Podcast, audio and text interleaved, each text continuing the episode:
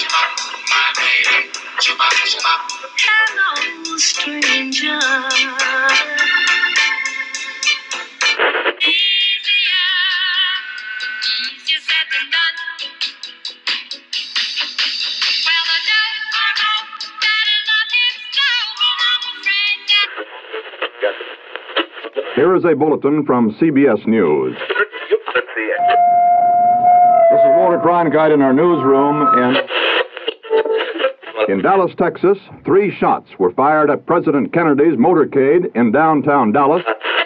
The flash, apparently official, President Kennedy died at 1 p.m. Central Standard Time. Dallas police have arrested a 30 year old man who was found with a weapon in his possession. I'd like some legal representation. I don't know what this is all about. I Kill the president? No, sir, I didn't. People keep asking me that. Sir? You're the president? I work in that building. Were you in the building at the time? Naturally, if I work in that building, yes, sir. Yeah, man. Did you shoot the president? No, they're taking me in because of the fact that I lived in the Soviet Union. Just a patsy. Hold it. Run that back. Enhanced Section A6.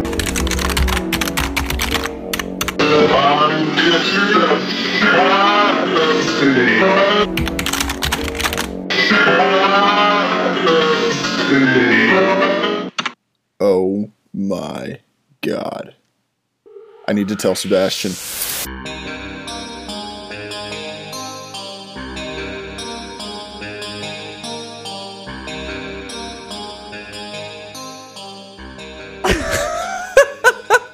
Do you like that? Holy shit, dude.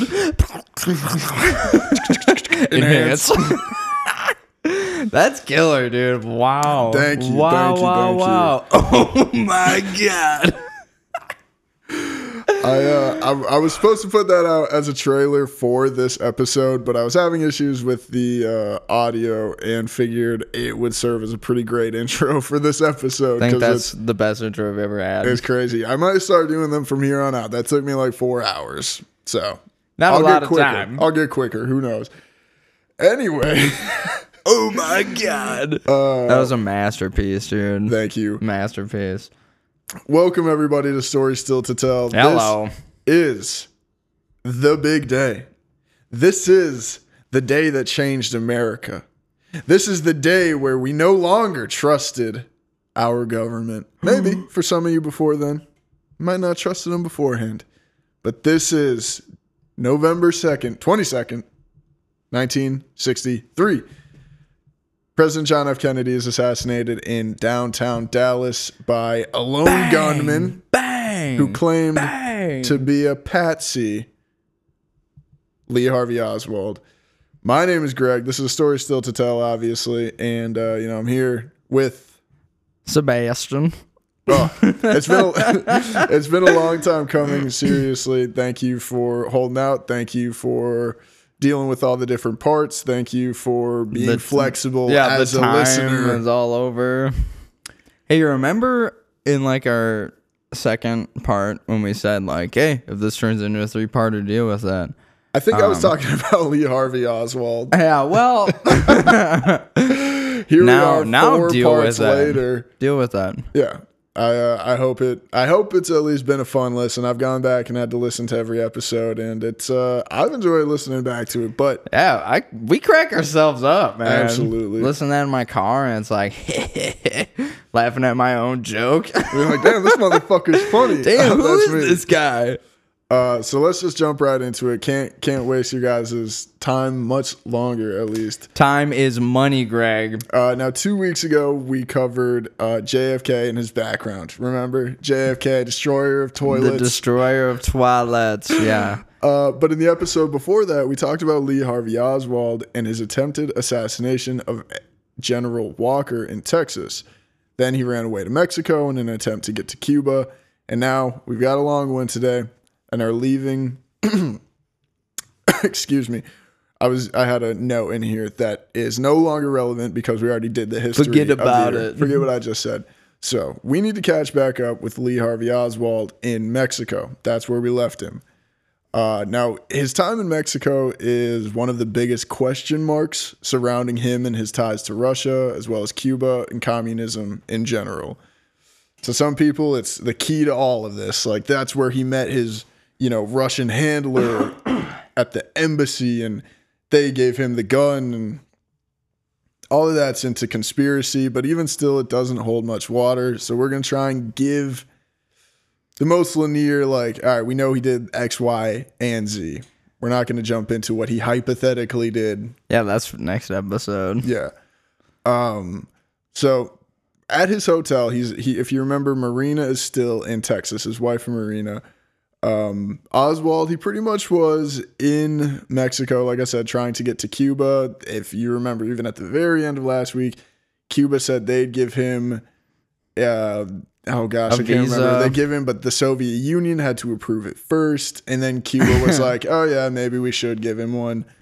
By But then, he was already gone. he was already gone. That was hilarious. that was hilarious, dude. But what did he do in the days leading up to finally leaving? Well, he went to Get some, some museums. Yeah. so he the the Soviet and Cuban embassies are close by in Mexico City, but Oswald couldn't afford a hotel in the nice area. Oh, So he had to bus back and forth uh, to Not these embassies. rubles. Lot enough rubles. Um, he went to a bullfight. Uh, he did some sightseeing. Went to a museum. Kind of lived out a Mexico life, the same way he lived out his uh, his life in the Soviet Union. If you remember, he was like talking about how much he loved all the museums and uh, all that shit. he is cultured, Very cultured. a dignified individual. He got a uh, he went to a jai alai game. If you're familiar with that I'm not. sport, it's like whirl. It's like wiffle.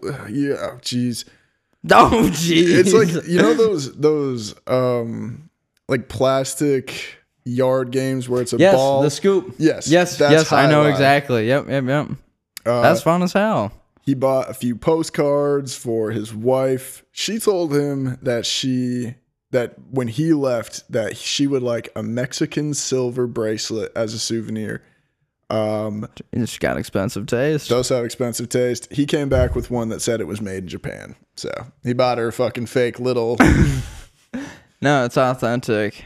no, it's right from there. The lady, the uh, the abuelita who sold it to me. Yeah, she told me so. Actually, Now he probably, according to the Warren Commission, this is their own insult to him. He probably purchased it at a five to ten cent store in Dallas right after he returned.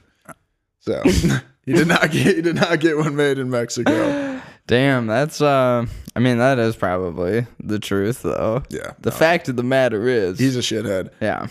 So by the end of September, Monday, September 30th, Oswald began to prepare for his return to the United States. He showed up at the travel agency that had brought him in, uh, purchased a bus ticket for $20.30 that would take him back to uh, Laredo, Mexico, then Laredo into Dallas.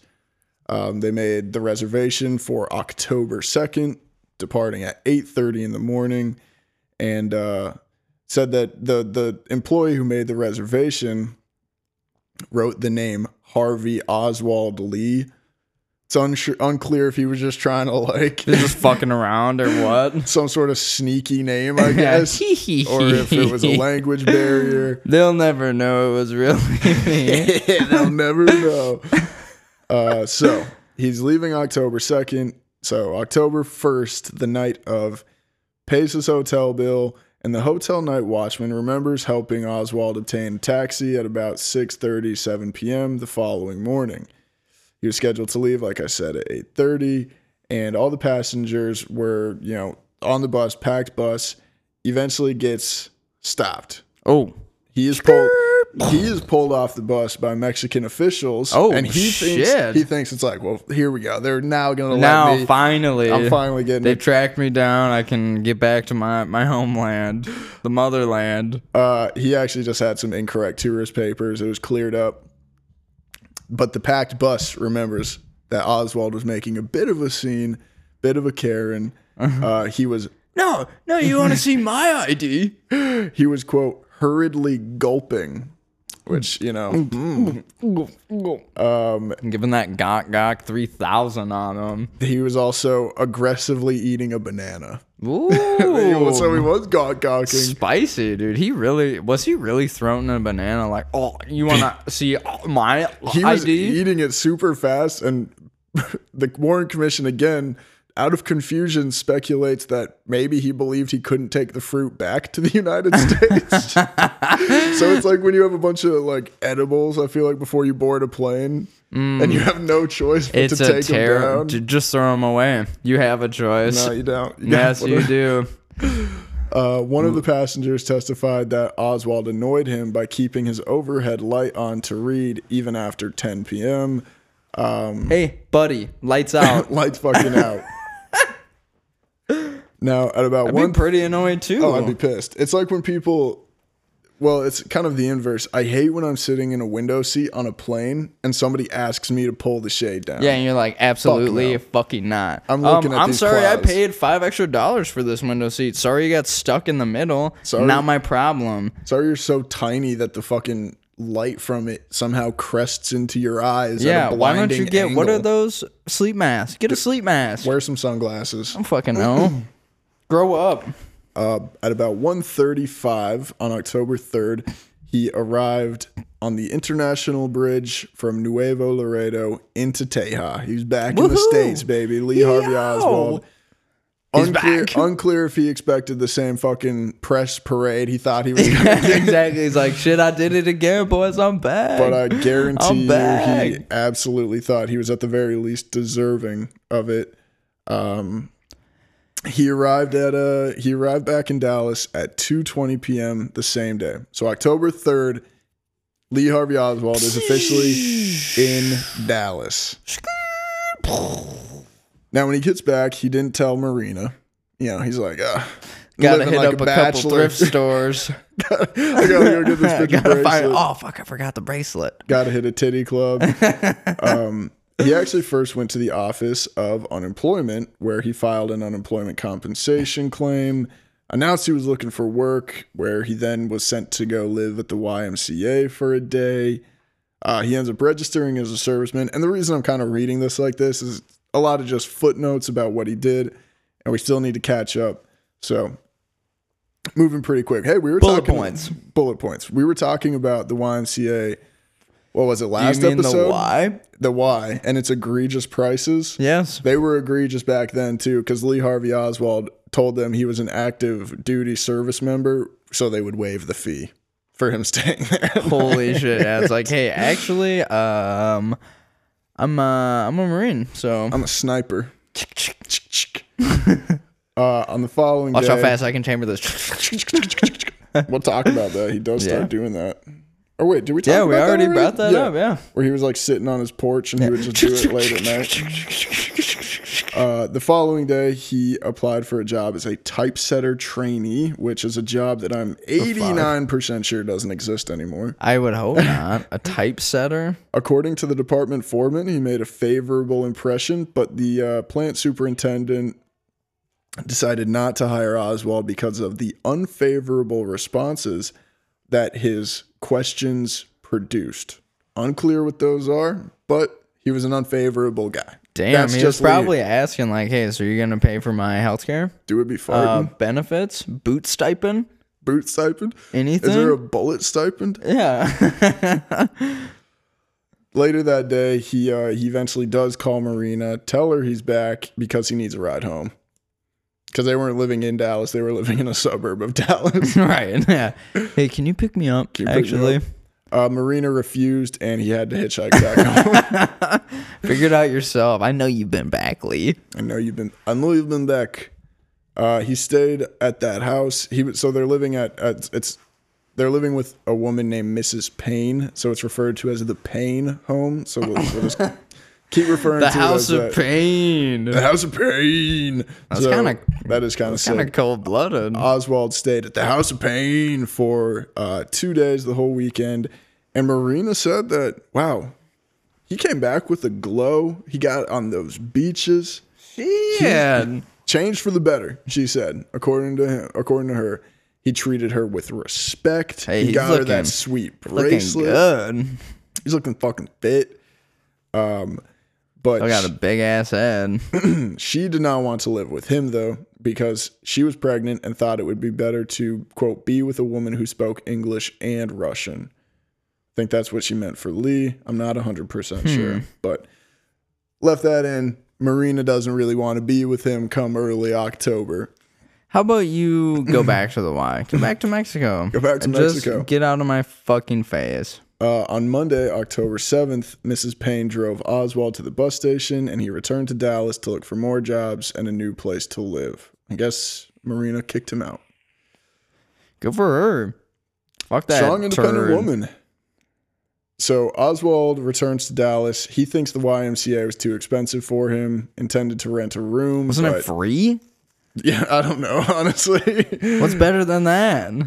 Uh, by October 7th, wait, is that the same day? It is, excuse me. The evening of October 7th, uh, there were no vacancies at anywhere local. He next responded to a for rent sign at a rooming house at 621 Marsalis Street. There, he obtained a room, which he paid the weekly rent of $7. Jesus, dude, they're bleeding him dry. That's fucking, dude, these real estate prices, inflation. Uh, uh, yeah, we- we 28 did the bucks a month? Inflation is uh, inflation is one percent this year. Yeah, twenty eight bucks a month. Can you fucking imagine? Realistically, I mean, dude, I would be, I would be rich. be a billionaire. I would be a fucking millionaire by now. Uh, he spent much of the time. Twenty-eight dollars. Shut up. Yeah, it's just a little too pricey. just Shut up. know. Shut up. Uh, he spent much of his time when he was not out looking for work in his room. He would call Marina every day, where she would write in her journal. Lee called twice a day. Was worried about my health and about June. That's their daughter. If you don't remember. I remember. I Uh, remember. By that Friday, Oswald told his landlady, a woman named Mrs. Mary Bledsoe, that he was going to Irving, Texas for the weekend, but would be back the return, or excuse me, the following week. She said that uh, she refused to rent the room to him for the next week because she just quote didn't like him. So it seems like he's got this effect on a lot of people.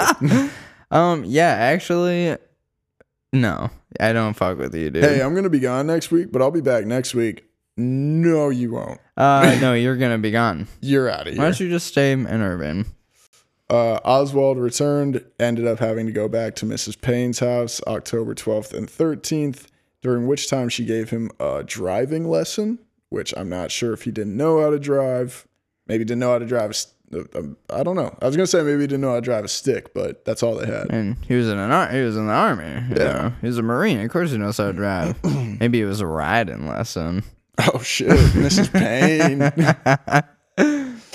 uh, he told her that he had received She's a freak. the last of the unemployment checks due to him and that it had been smaller than the previous ones. Please, sir. Can you spare Spare? Mm, seven dollars? Mrs. Paine testified that Oswald was extremely discouraged because his wife was expecting a baby. He had no money, no job. Oh, Wah wah wah. you've been a you've been a guy expecting a baby, but you always had a job. Yeah, I barely had a job when I had a kid. Actually, Was that because you were in Montana? no, because I was young. Oh yeah, that's true. Because I was employed for a year. Yeah. Uh, on I mean, not I had a job. Yeah, no, I but was like say, it I- was. I remember it was you- still recently new. yeah, I remember. You know what I mean? I remember you working pretty hard. Of course, I still do. You still do. Someone's got to stack some bread up around here. Yeah, somebody's got to get the studio space going. Jesus, yeah, fucking a. Lord knows Greg won't. Lord knows Greg won't. All he does, nothing. All he does is do everything here. Jeez. Jeez. Um, so Monday, Mrs. Paine drove Oswald back into Dallas. Since she had other business there, she figured might as well bring this big headed dipshit back. Uh, there, he picked up his stuff from Mrs. Bledsoe's rooming house. Bloodso? Bledsoe. Yeah, Miss Bledsoe. That was the lady who rented the first room. Crazy. Were you paying attention? Bloodso? No, it's Bledsoe. B L E D S O E. That's crazy, though. Bledsoe? Yeah. And Pain? Ooh, Some wild last names. I dig it. Here's the triangle. I'm drawing a triangle in the air. Uh, he later that day rented a room at 1026 North Beckley Avenue from a Mrs. A. C. Johnson for, dude, they're fucking price gouging him $8 a week. Shit. Jeepers. like, god damn. he registered Isn't it as, supposed to be cheaper over here? isn't this the poor part of town? uh, he registered as O.H. Lee because, again, I think he thought it was funny. Oswald Harvey Lee uh, moved in right away. Fucking comedian. This guy is over here. Here, though, he was allowed television. He is a fucking comedian. He was allowed to watch TV, which that mean lady, Mrs. Bledsoe, wouldn't let him do. Can you imagine your landlord No like, TV. showing up Nope. like right now? Shut it off. Just turn it off. I would tell her to get out of my face. Do you know your landlord? No. Isn't it a corporation? Yeah. Okay. So no. Again, he spent most of his time in his room, pouting, crying because Marina didn't want to fuck him. Uh, he got books, read a lot, had subscriptions to a couple periodicals. Nudie mags or probably a couple nudie mags. That's that's fit definitely. for the time. Yeah. that- So That's the other half of his paycheck. the next Monday, Mrs. Paine mentioned the Oswald's financial and employment problems to neighbors whom she was visiting. Oh, excuse me, this is that same Monday. Uh, a Mrs. Linnie Mae Randle, who was one of these people, remarked that she thought her younger brother, Buell Wesley Frazier, who worked at the Texas School Book Depository, had said that there was a job opening there. Oh, there's a job. Uh, when Marina heard of this, she asked Mrs. Paine to call the depository to see if it could it be true. Could it really be? Could there a job Could little old Lee get a job? he said she called. Mrs. Paine calls the guy. He says, "All right, you know, we'll talk to this fucking guy, Lee. This fucking We'll guy. get him in here, whatever." This fucking guy. Oswald called the house or called the people. She uh, next day interviewed, hired at a temporary capacity. They weren't going to commit to him yet, but Yeah, uh, we'll give you a little trial run. We heard from your last landlord that uh, you're kind of a douchebag. you're a weirdo. No TV. Uh, he worked. He began work Wednesday, October 6th. No TV. uh, he began work Wednesday, October 16th. He filled book orders, worked 8 to 445, received $1.25 an hour. That's buku bucks. That's fucking. That's fucked up. Fill up. up your car with that. oh yeah, gas is 29 cents a gallon. Fucking dude. A, dude. 125 an hour. Yeah. all right, Not Rent? Bad, not bad. Rent. Yeah. You only need to work one day a week for rent. What's that? Is that does that math still kind of work or no? Absolutely not. It doesn't. How much do you make a day? How much do I make? Yeah. I don't need to tell them. That's facts. But my rent is like two weeks of me working. Yeah, Okay. So It's half- a half of my- Yeah. Okay. about. It's a little under. Yeah. I'd say eight that's days is my rent. You know, it's, it's not a day. It's, it yeah. does You would need it to be four days would be your rent. Yeah, I need to Um, make uh, you know, over a rack a day to uh be able to afford my rent. Well, he's making his rent for one week in one day. So for one week, right, right, yeah, right. So your rent per week, do that math in your head. um, And does that equal one day's worth of work? close, Okay. but not. But no. No, close, but no. Gotcha. During his first week at work, Oswald became acquainted with Frazier, with whom he arrived, who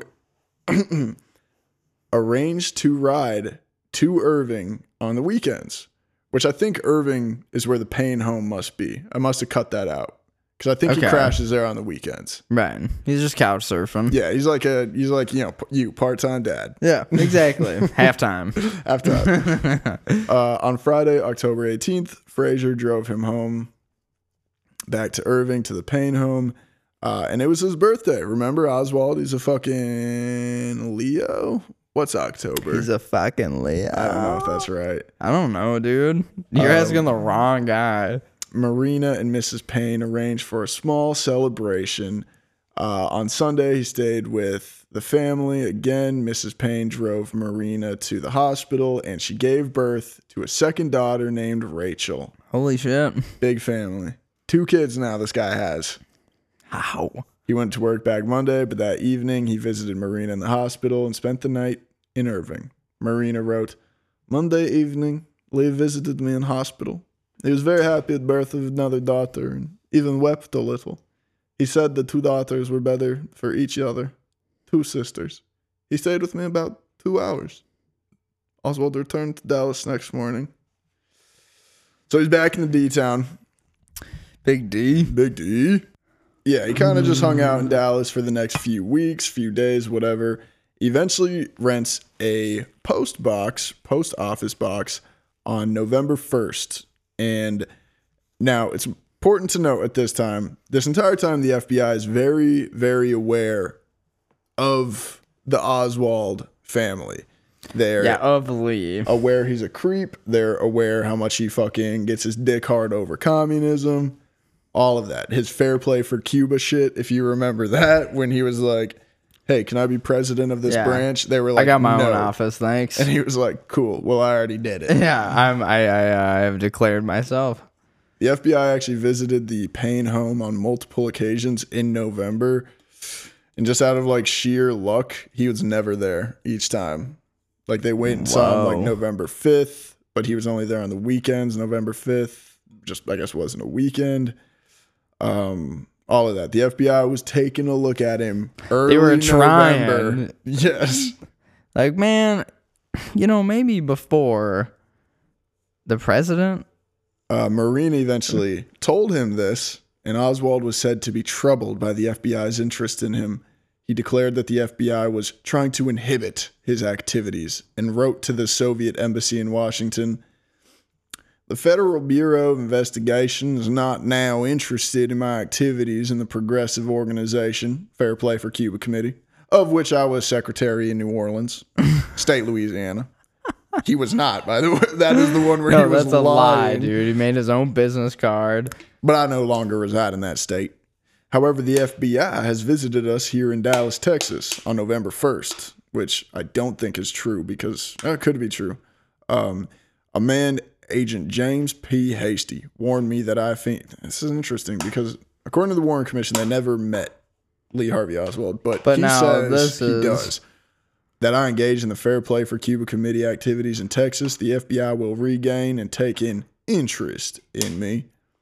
This agent also, well, this actually isn't even, he doesn't even have that. We listen to him in the intro. How does he talk?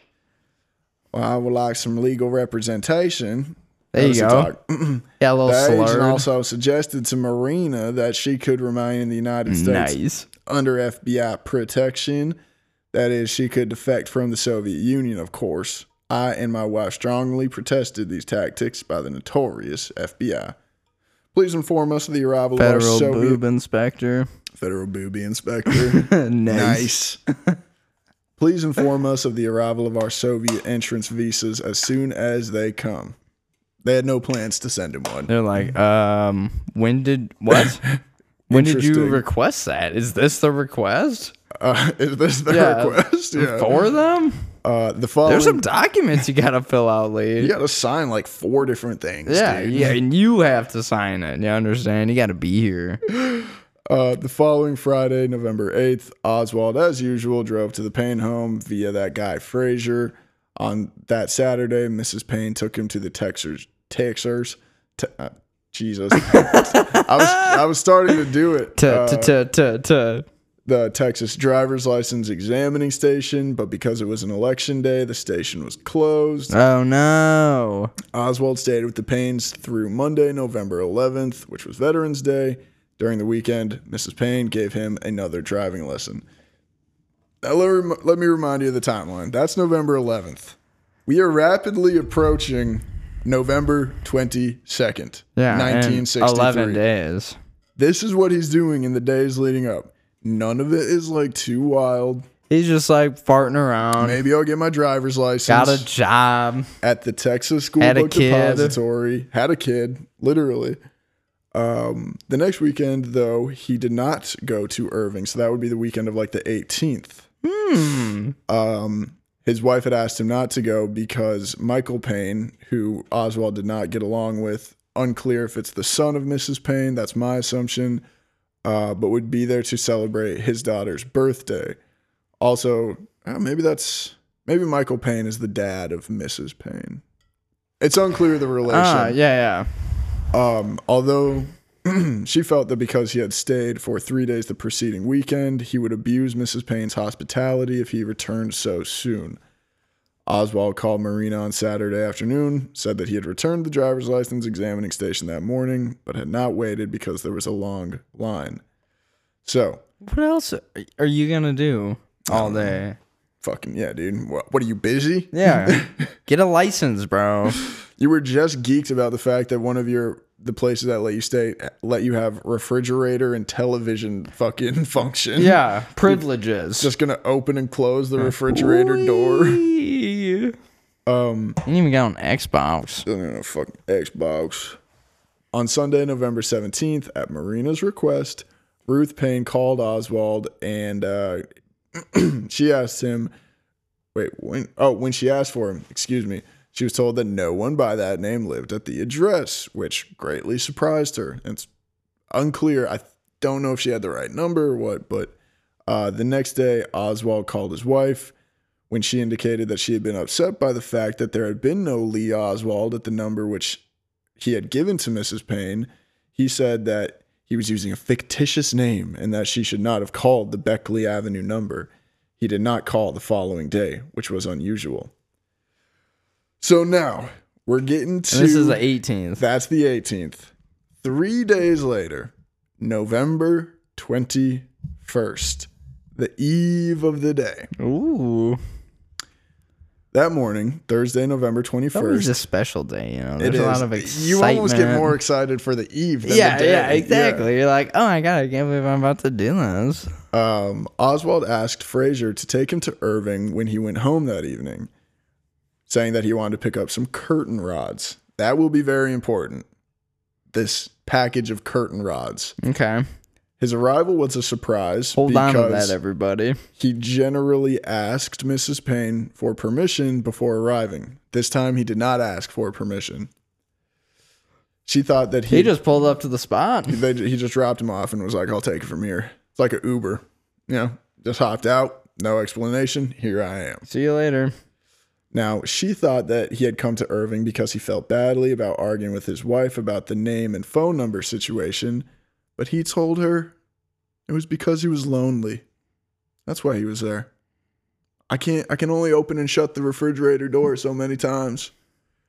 I just, I just really need someone to talk to. He said that it was especially bad because he hadn't come the previous weekend. And he told Marina that he wanted to make his peace with her.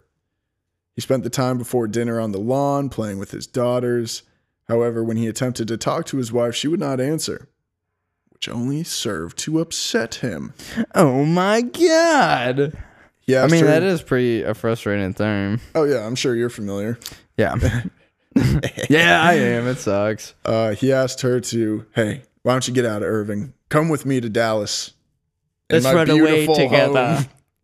She refused. Uh, after dinner, Oswald watched television while Mrs. Paine and Marina cleaned Open the the, fridge a couple times. He's like, this shit is so sick. Damn, dude. Oh, hot, cold, hot. He's like trying to do that thing where you poke your head around to see when the light shuts off. yeah. Where is that dang switch? Uh, Oswald watched television, the women cleaned the house, prepared the children for bed, and it said that he went to bed at about 9 p.m. That's his activity November 21st. The day before. Yep. Now let's catch up with JFK. Remember, he was going to Texas for He's living the high life. He's on fucking Air Force One, dude. Dude, yeah, and like Sick. Texas is getting lit for him to show up. Mm-hmm. Like he's like, nah, man, this is gonna be the best fucking drive through yet. ever, dude. Uh, and if you remember, he was going to Texas for a series of speeches to prep for his reelection campaign. Mm-hmm. The day we catch up with him, November 21st. The trip to Texas began when Mrs. Kennedy and the president left the White House by helicopter, 10:45 a.m., November 21st. So the same morning, Oswald's fucking pissing away at the Ruth Paine's home. Simultaneously, Are you telling me JFK took a helicopter from DC to oh Texas? yeah, we totally just lied, dude. Uh, let's see. They t- wait, no, They arrived for oh they they took the helicopter shoot to the Air Force Base. Got it, got it. I was like, holy shit. I couldn't remember. That'd be kind of tight though. That would be a long plane or helicopter ride. That would be kind of sick That'd though. be cool. How fast do those travel? Um, uh, not very. Not very fast. I right? don't Not a fucking, jet. I don't fucking know. I know they can go fast, but like, I don't think they do. I don't think they do either. Uh, so they take off Air Force One from the Air Force Base at 11 a.m., arriving in San Antonio at 1:30 p.m. Probably right now, Lee Harvey Oswald eating lunch, eating a ham and fucking cheese sandwich, no mayo or mustard, Scallop potatoes. Yeah. Uh, they're greeted there. Vice President Johnson and Governor Connolly had already been there, who joined the presidential party in a motorcade through San Antonio. During the afternoon, President Kennedy dedicated the U.S. Air Force School, Air Force School of Aerospace Medicine of Brooks, just an Air Force base in San Antonio. He's like, nah, it's the School of Medicine, actually. Yeah, they're doctors. Yeah, they're doctors. And I wonder if that's kind of my brother went to the Air Force Academy in San Antonio. I wonder if this is the same one. I don't it's know. gotta I'll be. ask him. I, I'm sure there's only one. Uh, late in the afternoon, he flew to Houston, where he rode through the city in a second motorcade of the day. He then spoke at Rice University Stadium and attended a dinner in honor of U.S. Representative Albert Thomas. Now, picture this. We just said what, while he's doing all this, Lee Harvey Oswald playing with his daughters on the fucking lawn, eating probably Being a weird cool. roast beef dinner in Texas. Yeah, whatever he is. Yeah. Probably a couple glasses of milk. probably a couple few glasses of milk. Now, this speech at Rice Stadium was kind of a big deal. I think a lot of people reference it. It's honestly his last speech. Um, there were like a hundred thousand extra people there who had come to see them, and uh, they were said that a lot of them even came just to see Jackie Kennedy because everybody loved her so much. They're cute Anyway. little hats. Pillbox hats. They're little cute little hats. Uh, that evening, presidential party flew out of Houston to Fort Worth, where they spent the night at the Texas Hotel. So now we know what both of them were doing the night before. Let's catch up to November 22nd, Oh, day that will change history. Damn, And see the big day. what happens when these two men with large heads hang out in Dealey Plaza together. so, picking up with Kennedy, hang out. On the morning of November 22nd, President Kennedy attended a breakfast at the Texas hotel that he was staying at. And that's the name of the hotel. It's not just a Texas hotel. It's, It's the, Texas hotel. Texas. I have no idea if it's a nice hotel. Anyway, Fucking better be. The better be. president's there, right? that's a good point. It's You not know, the fucking like- best Western. Yeah, they're not staying at a Motel 8 or Motel 6, Super 8, whatever the fuck. extended stay. Uh, Now, so Holiday Inn and yeah. Suites, on the other hand. Do you think they gave him just like one of those bagel and yogurt, like Oh, dude, like pick an orange, make your own fucking waffle, idiot. There's something. Here's some soggy eggs. Oh, the eggs are so bad. Oh my god, those are disgusting. I was just going to say, want a like, stale muffin? there's something that's charming about a continental breakfast, but you are right. The fucking Eh, the yeah, eggs, dude. What's charming They're made in is a that you have to wake up early beat all the old while people. you're on vacay. Because if you sleep past nine, The juice bar is kind of sick. it's know? over. It's Yeah, no, done. you're fucked. It's done. They don't restock that. They're like, we actually do restock it. We restock it at you know five thirty and then six forty five. yeah. So, like, so you have plenty of time. You'll be fine. You see, You have two Plenty options. of time. You'll be fine. You either get up and eat breakfast, or you don't, and you deal with it. And you, when was the last time you stayed at a hotel? I don't remember the last um, time I stayed at a hotel. I'm an Airbnb guy. Probably, probably, uh, my homie's wedding. Oh, actually, nice. Shout out! I saw the uh, Christmas card. on Yeah. the- what's up, Simon? Isaac. Isaac. Jesus. Sorry. what's up, Isaac? Um, He said you look like a lady killer. he said I do, or I said that. You said him? that. Yeah. Okay. Yeah. I was gonna say, hey, we have the same opinion. Yeah. Whoa. yeah. So are you single or Um. All right. So he gets he's his married, fucking. Greg? I won't. I won't. I'll stop flirting. Uh, so he gets his fucking breakfast. He gets his little stale bagel, his little plastic paper cup, whatever the fuck of Cheerios. Um, Anyway, Quarter pint of milk. those things are. Fu- oh, dude, fuck yeah. Anyway, uh, so he's there with you know a guy named Kenneth O'Donnell who talked kind of about Kenneth O'Donnell, I'm not sure what his role was necessarily, but really what he told the president, hey, there are a lot of risks about, you know, the public appearances you are making down here. Just a heads up. This is like the same day. Uh, according to Hey. Heads up. and according to O'Donnell, Kennedy uh, replied that if anybody really wanted to shoot the president of the United States, it was not a very difficult job. All one had to do was get to a high building someday with a telescopic rifle, and there was nothing anybody could do to defend against such an attempt. I lost the accent at the end there. Yeah, but he you had it. You he had really there. predicted his own fucking death. Damn. Call him Um, the Oracle. Upon concluding the conversation, the president farted in his hand, cupped it, threw Yeah. it face. Suck it, turd flipped nugget. him off. and uh, no, he uh, that was pretty much the end of it. Dobby, And you're a worry ward. I'll be fine. Smell my fingers. Yeah. Hey, O'Donnell, no, all that worrying ever get you this? smell my fingers. Uh, anyway, that was pretty much the conversation he had. Departed the Texas hotel, took off for Dallas. Now, Dallas's forecast for the Dallas, day. baby. Dallas, baby. Dallas salad. Uh, so the forecast for the day was originally cloudy, which kind of concerned him. He With a wanted to do- chance of meatballs. Cloudy with a chance of fucking hail of FMJ and frangible bullets. Mm-hmm. Um, no, that's next episode. that is next episode. We'll talk about it. Ooh. Uh, but now the rain had stopped, as if the Pope himself had given JFK the go. The divine ahead. right. He said, "Hey God, fucking chill on Dallas. My guy's going Really there need this shit to clear up for him today. you know, first Catholic in the scene. You know, He's also like, man, I know that there's a guy in a book depository, so if you could clear this up. yeah, quick. Pope had ulterior motives. Oh shit! See, and that's what the people don't know. And by mid morning, what was once a gloomy, overcast sky had given way to the bright sunshine that greeted the presidential party when Air Force One touched down at Love Field at 11:40 a.m. Oh, There, he was met by Governor, uh, the governor, and the Mrs. Connolly, as well as Senator Ralph W. Yarborough, and uh, they had also joined LBJ. They were on Air Force Two, though. L.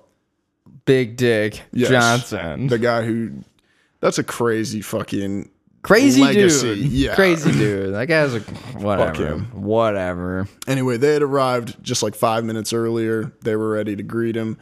I don't know if that's how that goes. Maybe Air Force Two lands before Air Force One, so that way, you know, Yeah, the a president little- feels a little royal. Yeah, The laying Um, down the red carpet as they land.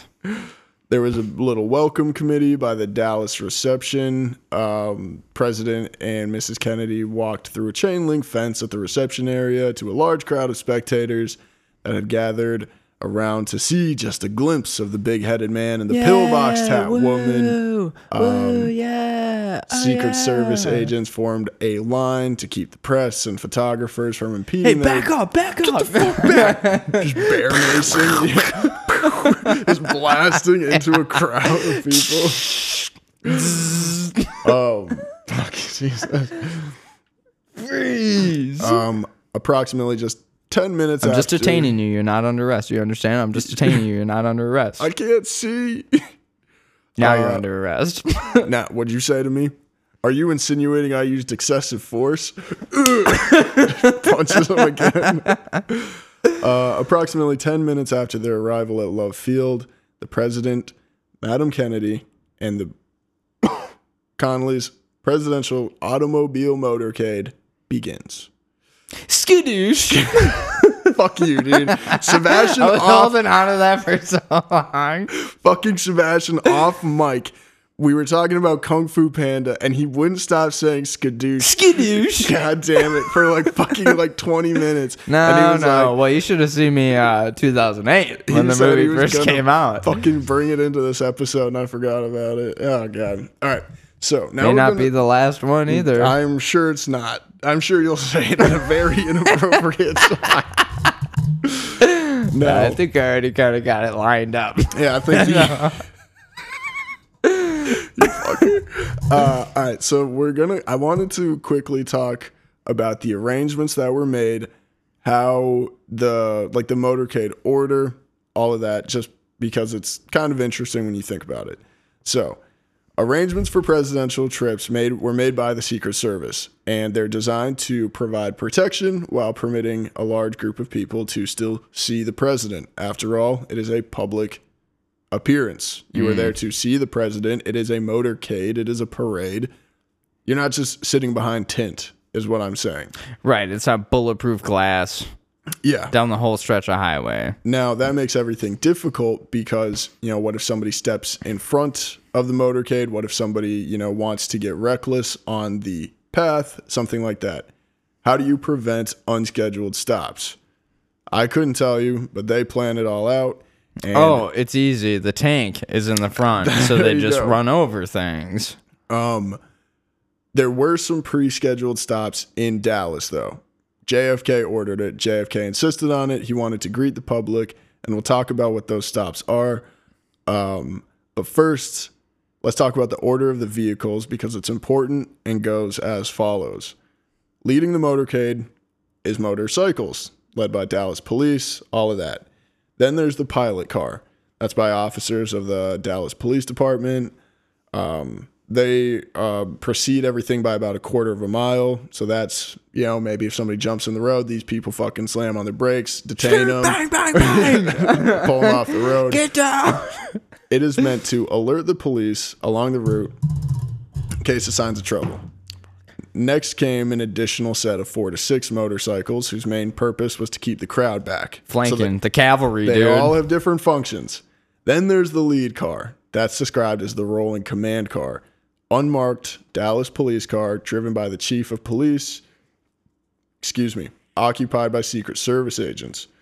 Occupants scan the crowd. They're looking into buildings. Like these people are like Binoculars, Yeah. fucking everything, dude. portable radar, Mm-hmm. essentially. Um, looking for heartbeats. Following normal practice, the lead automobile stayed approximately four to five car lengths ahead of the president's limousine. Now we get the president's limousine. Pretty fucking standard. President sits in it. We've all seen the Zapruder film. If you Yes, haven't, you can see it. It's a 1961 Lincoln convertible with two collapsible jump seats between the front and rear seats. This is where the magic bullet thing always like falls apart. People are like, how did the bullet go through Kennedy into Connolly if they're sitting at the same height? They weren't. Jump seats are manufactured, flip up, flip down, and sit at a lower level than your standard seat in a car. Right. So President Connolly is Like sitting a maybe futon. yeah, like six inches beneath. yeah, a head below, like a Mm-hmm. fucking theater. So Kennedy rode on the right hand side of the rear seat, Mrs. Kennedy on his left. Governor Connolly occupied the right jump seat, Mrs. Connolly the left. Women in front of the women, you get it. Um, motorcycles, four motorcycles then follow beyond, or excuse me, behind the presidential limousine. Their main purpose, keep back the crowd. Then you got the presidential follow up car. 1955 Cadillac eight passenger convertible. Damn. That sounds sick, dude. That Damn. sick. Holy shit. Any passenger convertible. What? Um, Yes. It's not meant it's meant it's like a fucking tugboat. I mean, it's pretty sick.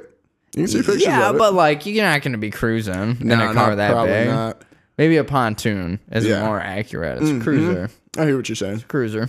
Uh, this time, full full to the brim. Eight Secret Service agents. Oh, yeah, of of whom? Two in the front, two in the rear, two on each of the right and left running boards. What the fuck? Did So these guys have like turrets outside. on the sides, dude? Like the Millennium Falcon? Glad you asked. Each agent carried a 38 caliber pistol, a shotgun, and an AR. Nice. Three straps. Dude, banded up. Uh, the agents in the Didn't car. really help, did it? No, well, it actually. we won't talk about it yet. The agents in the car, under established procedure, had instructions to watch the route for signs of trouble, scanning not only the crowds, but the windows, roofs, buildings, overpasses, and crossings. Curtain rods. Watch out for a curtain rod sticking out of a window. Uh, they were instructed to watch particularly for thrown objects, grenades, things like that, any sudden action in the crowd, any movement toward the presidential car, any of that shit. The agents on the front of the running board had directions to move immediately to positions just to the rear of JFK to protect the back of his head. And Jackie Kennedy to protect the back of her head. Um, and that was in the case that even if it if the car even slowed down to a walking pace or was stopped, that was their trigger to jump off and get in position. Get in there. Yeah. Be a meat shield. Yeah, they didn't hop on there immediately. the two agents on the rear of the running boards were to advance forward toward the president um, if it stopped or slowed down for them to do so. So they're kind of going to the side. Then behind it, you've got the vice presidential car, JFK, or not JFK, excuse me, the LBJ vice presidential follow up, and then the remainder of the motorcade. Those are pretty insignificant, just consists of police cars, motorcycles, um, all of that. Now, within all of their all of The these caboose. cars, there is the caboose. Yeah, you know, nobody likes dragging up the caboose, but somebody's got to do it. I like a caboose. What? Uh, Skadoosh. damn it, got me again. Fuck you, dude. Uh, all of these cars have fucking walkie talkies in them. All of that shit. Are you sure it's not a cup and string? It might as well have been because clearly there wasn't a great communication between everybody. No, there was between. Yeah, yeah, there was a connection, we'll say. Yeah. Um, Now Yeah. that's JFK. He's in his presidential limousine, 61 On top of Lincoln, the world, bro. feeling great. Now let's catch back up with Lee Harvey Oswald at about the same time. Little Oli. Now, if you remember the night before, Oswald got to bed about, you know, 9 p.m. But then he got out of bed. Oh, He went to the garage Couldn't after sleep. The, after the children had been put to bed. Now, say goodnight. Uh, according to Mrs. Paine, she went to the garage to paint some children's blocks that she was making on her own because I guess if you're a lonely spinster, you make children's toys. Yeah. I'm gonna make children's blocks. Uh, she said she worked in the garage for half an hour or so, and that when she Hey, if you wanna succeed, you gotta put in the time, Mrs. Paine. Half true. hour ain't gonna cut half it. Half hour's not gonna cut it. Fuck no. Unless you're warm up. Now, she said that I noticed when I went out that the light was on. She insisted that she had not left the light in the garage after dinner. I would So it's never. Awfully suspicious the light in the garage is on. Like I said, Oswald had gone to bed by 9, but Marina testified that it was between 9 and 10. Now, you know, hey, 9 or 10, be. pretty big gap when you're thinking about it. neither Marina nor Ruth Paine, sometimes, sorry, Ruth Paine, Mrs. Paine, uh, saw Oswald in the garage. Nobody saw him there. Now, the period between 8 and 9 p.m., however, provided ample opportunity for Oswald to prepare the curtain rods, the rifle, for its departure the next morning.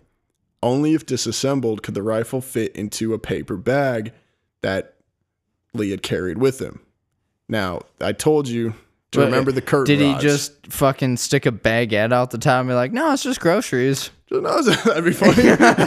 He like cuts off half a baguette and like sticks it on the top of one of the barrel of the gun sticking out. Hey, dude. Um, now it would later be calculated, I guess, by an FBI special agent. Uh, it took six minutes to disassemble and reassemble the rifle, and you had to use a dime to turn the nails. If you don't have a screwdriver, um, or excuse me, screw the screws, duh. Now, it may have been already disassembled, is what people think, when Oswald arrived home on Thursday because he had a curtain rod package. He had, Mm. a- excuse me, he had ample time that evening to disassemble it, put it into the paper bag, reassemble it, practice, all of that shit. Over and over and over. The night of Thursday, November 21st. Right. Now, on the morning of November 22nd, Lee Harvey Oswald left home at about 7:15 a.m. and Marina was still in bed. Neither her nor Mrs. Paine could uh, testify to when he left. That's just kind of what the uh, hypothesis is based off time of times of arrival, shit like that.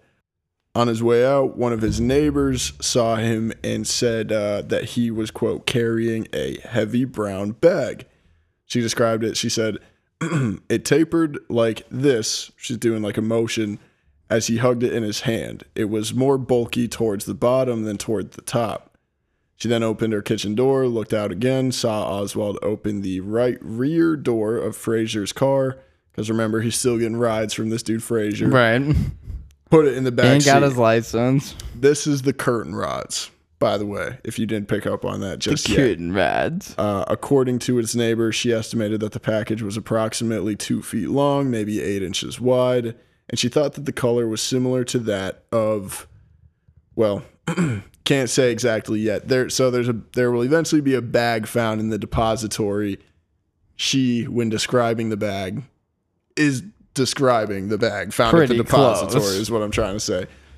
Um, so yeah, the guy picking him up, Frazier, met Oswald at the kitchen door of his house. They uh, walked towards the car, and as they were walking, getting into the car, Frazier, according to him, glanced over his shoulder and noticed that Lee was carrying a brown paper package.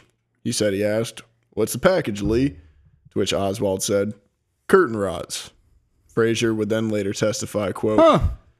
the main reason he was going over there that Thursday afternoon when he was when he was to bring back some curtain rods. So I didn't think any more of that after he told me it was the curtain rods. Frazier then estimated that the bag was also about two feet long, give or take a few inches, and about five or six inches wide. You know, Give or same shit that the lady said. As they sat in the car, Frazier asked Oswald where his lunch was, how his day was. Oswald replied that he was going to buy his lunch that day. Frazier testified that Oswald carried no lunch bag that day, and when he rode with me, I, I say he always brought lunch except that one day on November 22nd. He he didn't bring his lunch that day. That's like how he talks. He like repeats himself a lot. Like, And I said that day, and on that day, you know, it's weird he didn't bring his lunch that day. Frazier parked the car in the company parking lot, just two blocks north of the depository. Damn, Damn, got his own fuck you, dude. They make they make their employees park two blocks away. Fuck that. you know how pissed I would be? That is pretty fucking wild. I think my mom had to do with that too. That's like when I worked at the Mall of America and they tried to make us all park on the sixth floor. And I was like, fuck you. Yeah, I'm parking on the first floor right not by gonna the door. happen, dude.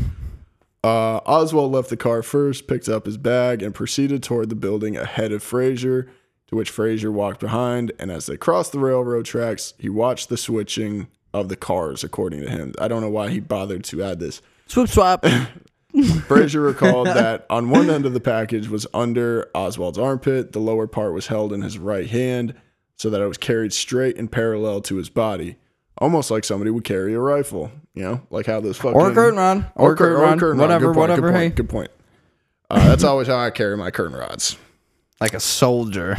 Um, it was the first time, according to Frazier, that Oswald had not walked with Frazier from the parking lot. He was instead walking ahead of Frazier. When Frazier entered the building, he did not see Oswald, couldn't find him because he had, I guess, just taken off. Poof. Maybe he had to shit. We're not going to jump to any conclusion. Skadoosh in the wind. And he's gone. He was just, he was like, dude, maybe breakfast. You know, hey, we can't we can't make Dude, I can't miss the continental breakfast again. I can't. I can't. I gotta go. This is my lunch. I really have to shit. Uh, one employee, a Jack Dougherty, believed that he saw Oswald coming to work, but he's not remember that Oswald had anything in his hands as he entered the door. No other employee has been found who saw Oswald enter that morning. Wow. Frazier watched. Frazier watched him enter from the back. Couldn't find him once he got in. Jack Dougherty thinks he saw him, but is not sure. Like, nah, maybe. Now, Could have. That could have been yesterday. At about 11:45 a.m., the floor laying crew used both elevators to come down from the 6th floor. The employees raced to the elevators to the first floor. Not sure why this was such a big deal that they had to use the word raced. Uh, but one man It was a race. I'm telling you, you had to fucking get there, dude. Kill or be killed. Be there or, or die. Uh, Givens saw a man named Givens, excuse me. I didn't pick up his first name. I apologize. Saw Oswald standing at the gate on the fifth floor of the elevator as it went by. Givens testified that after reaching the first floor, quote, I discovered I left my cigarettes in my jacket pocket upstairs, and I took the elevator back up to get to my jacket with my cigs in it. He saw Oswald, who had a clipboard in his hand, walking from the southeast corner of the sixth floor toward the elevator. Givens said to Oswald, Boy, are you going downstairs? It's near lunchtime. Oswald said, No, sir. When you get downstairs, close the gate to the elevator. I can't do an Oswald, I'm sorry. I can't. Oswald was, referring to the west elevator, which operates by a push button and only when the gate was closed. So I, I'm assuming if the gate's not closed, you can't call the elevator up. Ah, right. Sorry, make sure you fucking shut that because I'm on the Please, sixth floor. I'm not I'm taking the damn I'm trying to come back down, dude. I'm stuck up here. Yeah, you Imagine fucker. the fucking like doors are, or like the stairs are fucking No like shut staircase. off, No staircase. and you're like the you're leaving late, and somebody just didn't shut the gate. whoopsies. You're trapped up there. I gotta get out of here. Uh, Givens gave him a head nod, said, "All right." Rode down to Yes, the east elevator. Yes, sir. Thank you, chef. chef. Yes, chef. uh, when he reached the first floor, the west elevator, the one with the gate, was not there. He shrugged his shoulders. He said, "All right, must have been figured out by somebody else." Trippy. Given said that this was at about 11:55, maybe noon. Fucking lunchtime. He, I wa- he wasn't long. He, or he wasn't wrong. He wasn't I- I was going to say he wasn't lying and he wasn't wrong. uh, none of the depository employees are known to have seen Oswald again until after the shooting. Mm, right. Givens right. is the last person to see Oswald before the shooting. Ooh. Now, William Shelley, a foreman at the depository, Shelley, Shelley, also testified that he saw Oswald near the telephone on the first floor between 11:45 and 11:50. Janitor Eddie Piper also testified that he spoke to Oswald on the first floor at 12 p.m. So now we've got one guy saying saw him on the sixth floor, the other guy saying he was on the first floor at noon. Man, that's a five minute difference. You know Yeah, what I'm You saying? can, get, like you can get down, yeah. very easily. uh, another coworker, Bonnie possible. Bonnie Ray Williams. I don't know why everybody in the South at this time went by their full name. Um, uh, Bonnie Ray Williams. Bonnie Ray Williams. Can I call you Bonnie? No, no, no. It's Bonnie Ray Williams. Williams. Uh, she was eating lunch on the sixth floor of the depository, uh, depository, and was there until at least twelve ten. Uh, at which point, wait, Bonnie Ray Williams is a guy. The plot Maybe I cut off the sheet. No, it's he. No, okay. I knew this, I guess. When I in the haze. Uh, Hey, I knew- Or, wait, or I I'm mean- wrong. Anyway, Bonnie Ray They- Williams. He said they. He said, "No, they wouldn't want that." In the hindsight, they wouldn't allow that. They wouldn't allow gender neutral pronouns. Yeah, that's fair. Uh, he said that during the time he did not see Oswald or anyone else on the sixth floor, and that he thought he was the only person up there. However, he also said that some boxes in the southeast corner of the depository. We're looking a little suspicious. may have prevented him from seeing deep into the room. Ooh. Now let's catch back up to Kennedy. Strategically placed. one might say. The motorcade left Love Field shortly after 11:50. Now remember, we left Lee Harvey Oswald just after noon. Mm-hmm. So this is 20 minutes prior to all of that. Motorcade left Love Field shortly after 11:50 and drove at about 12 30 miles an hour uh, through the most populated areas of the outskirts of Dallas. President Kennedy said he wanted to make two stops. First time was so that he could respond to a sign asking him to shake hands. Got out, shook hands, said what's up. That's pretty Everybody cool. stopped. Yep, he was being super cool. Remember how kind of like the arrangement of the cars? Everybody stopped. Everything was cool. On the other occasion he stopped, the president halted the motorcade to speak to a Catholic nun and a group of small children. Two stops. That's it. That's it. You only get two stops, Mr. get- President. Two. Now, the president's Not three. motorcade proceeded west through downtown Dallas on Main Street to the intersection of Houston Street, which marks the beginning of Dealey Plaza. From Main Street, the motorcade turned right and went north on Houston, passing tall buildings on the right and headed toward the Texas School Book Depository. kind of see what's coming. The You spec- sure didn't. he sure did not. Uh, the spec. Neither did the people who were paid to see what was coming. or Or did they? did they? The spectators were still thickly congregated in front of the buildings which lined the east side of the Houston Street of Houston Street, excuse me, but the crowd thinned just around Elm Street, which curves into a south th- southwesternly direction uh, as it proceeds towards the Triple Underpass and the Stemmons Freeway. Triple Underpass is the grassy knoll. Oh shit. So you can kind of like if you've seen the footage, he comes in from a banking turn and there's nobody on the turn. If you're kind of familiar, and like the area that he's leaving is where it was the most densely populated. Because if Right. you watch the Zapruder film, I don't know if you've seen it recently. The crowd is like it does thin out a fair amount for what you would imagine a fair like a, a presidential motorcade's attention would be. Right. Anyway, There's a gap. Exactly. Now, as the motorcade approached the intersection of Houston and Elm, there was a general gratification in the presidential party about his enthusiastic reception. After all, they were leaving the most densely populated area.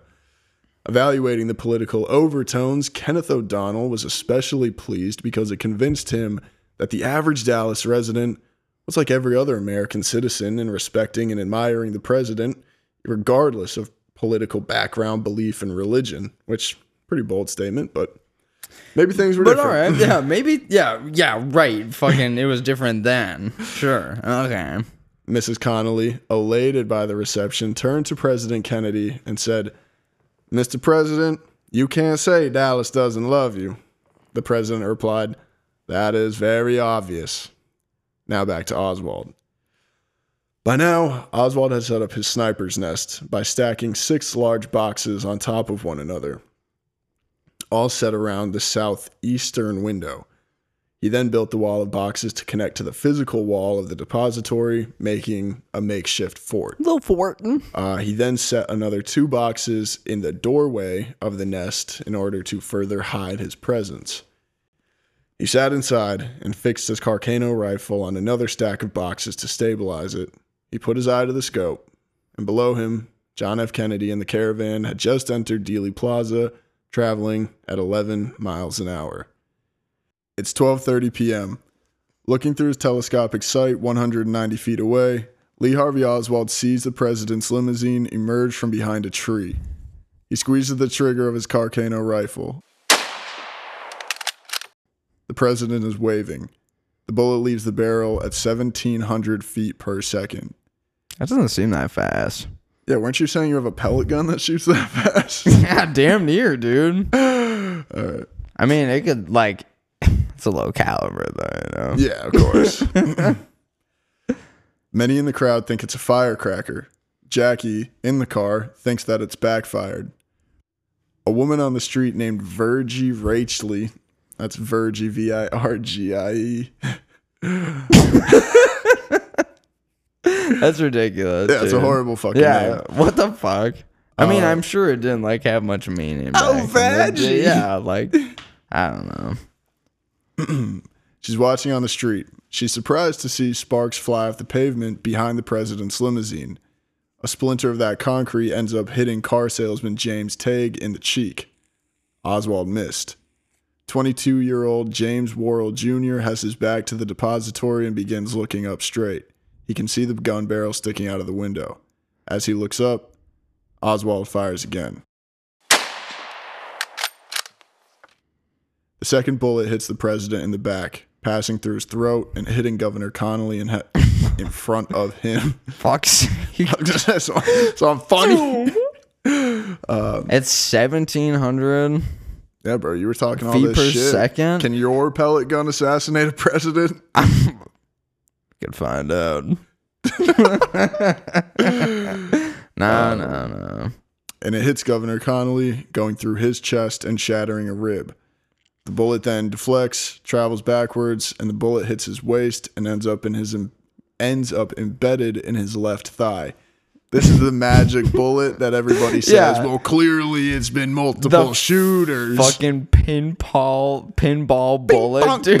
Literally, dude. 500, 1500. Yeah, I mean- whatever, dude. 22 caliber guns like are the, those are the ones that when people like shoot themselves in the head they still survive and it like bounces around in their head and I they mean- like ends up lodged in their fucking sinus cavity bullets do it even like the even the bad ones Bullet, even the bad ones. That's word.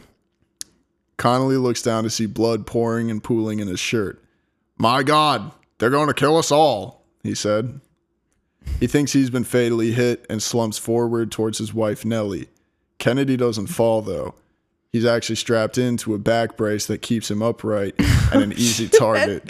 Can you imagine that dude? He gets shot and it's like he can't even, he can't even duck. They put him in one of those fucking dog harnesses Yeah, to keep your dog from flying through the windshield. That's crazy. Jackie looks at Connolly and then turns to her husband, who, according to her, had a confused look on his face. In the depository building, Bonnie Ray Williams heard the second shot rattle through the windows, and he begins looking up to see dust falling from the wooden ceiling. Next to him, co-worker Harold Norman says, I can hear that. No, I'm doing JFK. This Okay. JFK. Yeah, yeah, yeah. I can hear the shell being ejected from There the gun go. in the floor.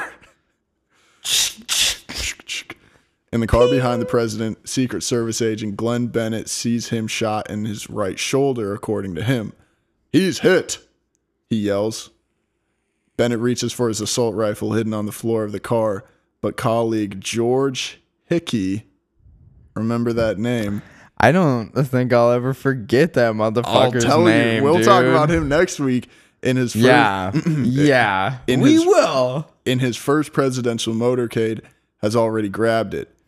So Give Bennett me the pulls out. strap. He's like, I fucking got it. Nah, dude. You get the pistol. I know I'm the rookie. I got something to prove.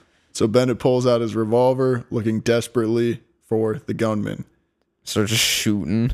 Blasted. so, anyway, bang, bang, bang. It's got to be around somewhere. 8.4 seconds after the first shot, Oswald fires for a third time. It's pretty good reload time. Pretty good. Jackie is leaning in towards her husband's face, and for this, I'd like to refer, or excuse me, defer to Jackie Kennedy. and just as I turned and looked at him, I could see a piece of his skull, and I remember it was flesh colored. I remember thinking he just looked as if he had a slight headache, and I just remember seeing that. I don't feel very good. Fucking part of his head's missing On the trunk of the car. Jesus, dude. no blood or anything. And then he sort of put his hand to his forehead and fell in my lap. And then I just remember falling on him and saying, Oh no, no, no, no. Oh, oh my God, they have shot my husband. I remember I was shouting and just being down in the car with his head in my lap, and it just seemed like an eternity. AP photographer Ike Altgens is 15 feet away. His lens is looking at the car, and he sees fragments of Kennedy's head falling towards his feet. oh man. It's a gruesome thing. I Oh, mean, the video is fucked up. That's yeah, that's gotta be tough. I mean, even as a spectator, but as like the significant other, oh yeah. right next to yo man. To me, the saddest part was when like the first shot hit him, and she said that he just looked confused. Like, what's this?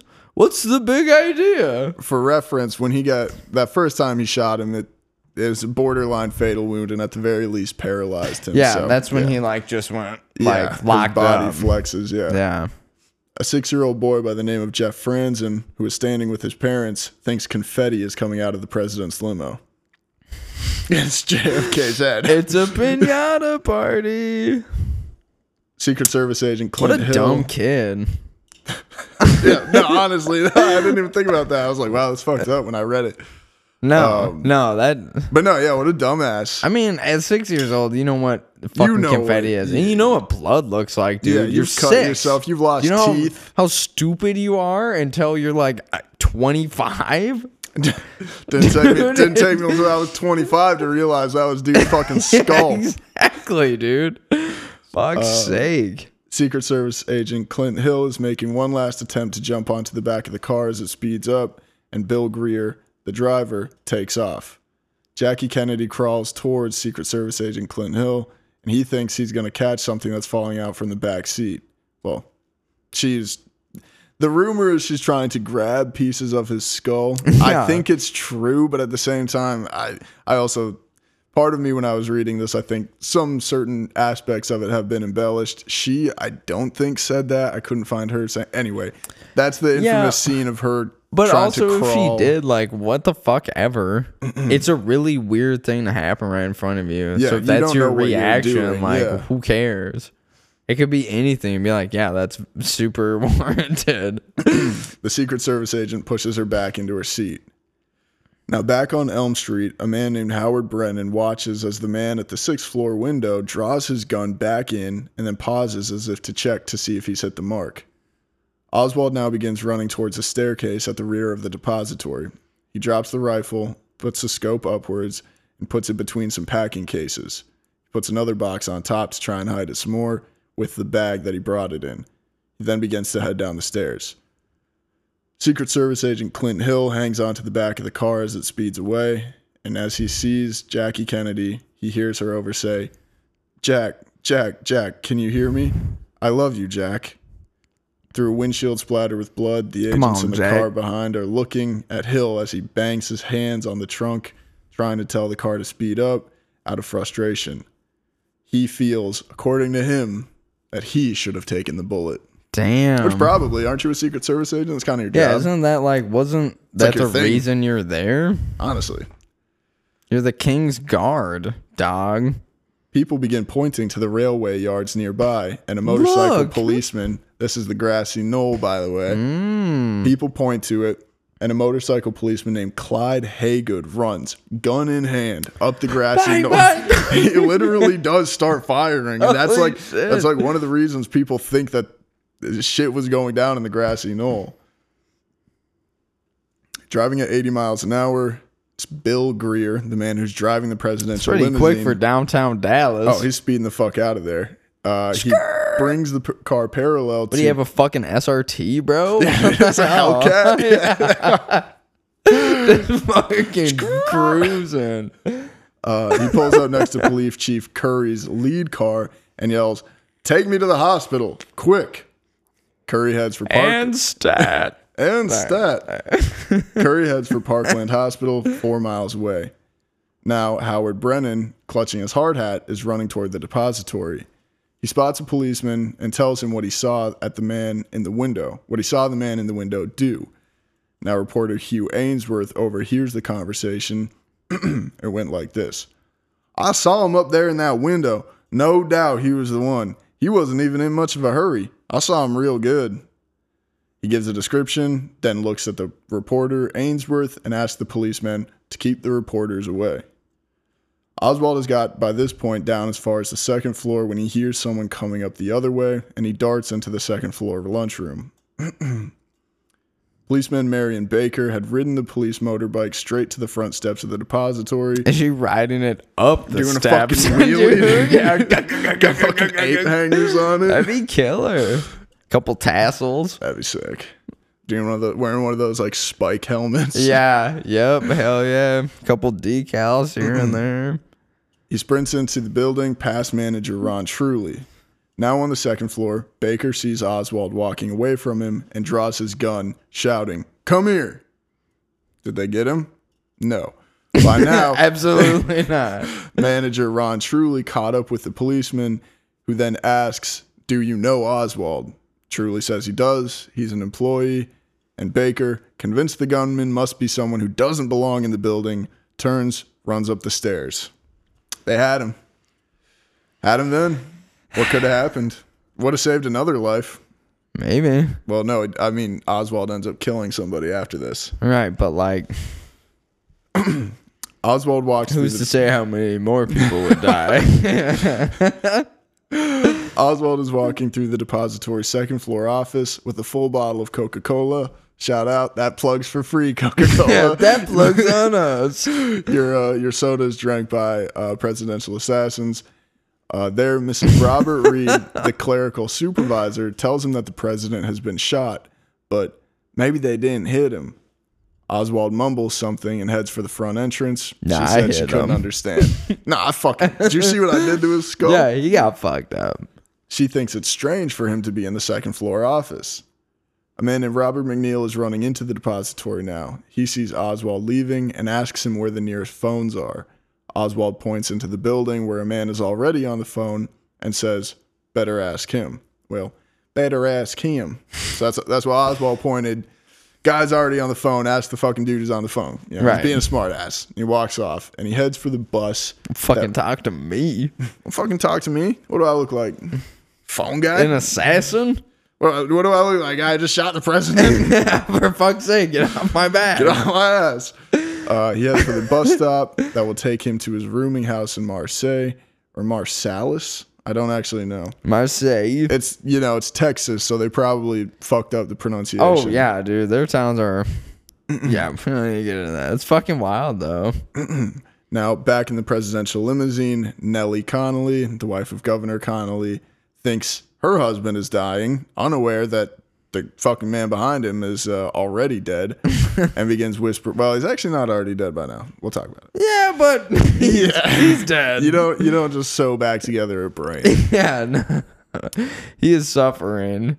Behind her, Jackie does say, He's dead. They've killed him. Oh, Jack, I love you. Her pink pillbox hat falls forward, rolling in blood, and she throws it on the floor. Before, at 12:36 p.m., the presidential limousine, limousine, limousine, presidential limousine finally arrives at Parkland Hospital. In the back seat, covered in fucking blood, and there is a actual fragment of skull next to JFK. I wonder who put that in the jar. I'm sure fucking Governor Connolly was like, I'll eat it. I'll eat it. this dude's sick. This dude is sick. You're going away for a long time, Mr. Connolly. Covering the top headrests of both the front seats and the back seats. And the lifted seats in And the, the back. fucking lifted, the 22 inch rims, or 32 inch rims. Uh, there are 22 inch rims. they're off roading tires. I can uh, they're, they're bits of tissue and brain matter. yeah. Let me finish that Oh, okay, sentence. Got it, got it. Cool. Oh, cool. shit. All right, all right. Um, Jackie is seen. Shouldn't be this funny, bro. No, it shouldn't be that funny. this funny. is serious. You're fucked up. Yeah. You're the Hey, one who's laughing. This is fucked. Well, statutes of limitations and That's a good point. man. Uh, Jackie is holding her husband's head in her lap. Again, just fucking Not all of it. weeping. Fuck you. Fuck you, dude. All right, that was, all right, that's the last one, JFK. Maybe. For now. She tells a man there, I'm not going to let him go, Mr. Hill. You know he's dead. Leave me alone. He then replies, It's okay now, Mrs. Kennedy. Let us get him to the hospital. Jackie looks back at him and nods, and her face covered in blood.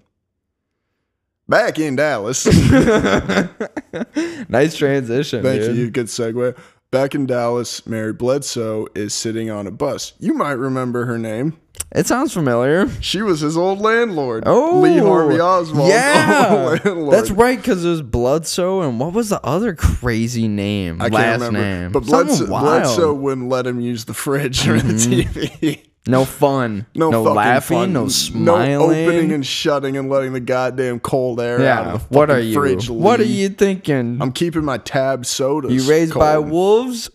That's a tab reference.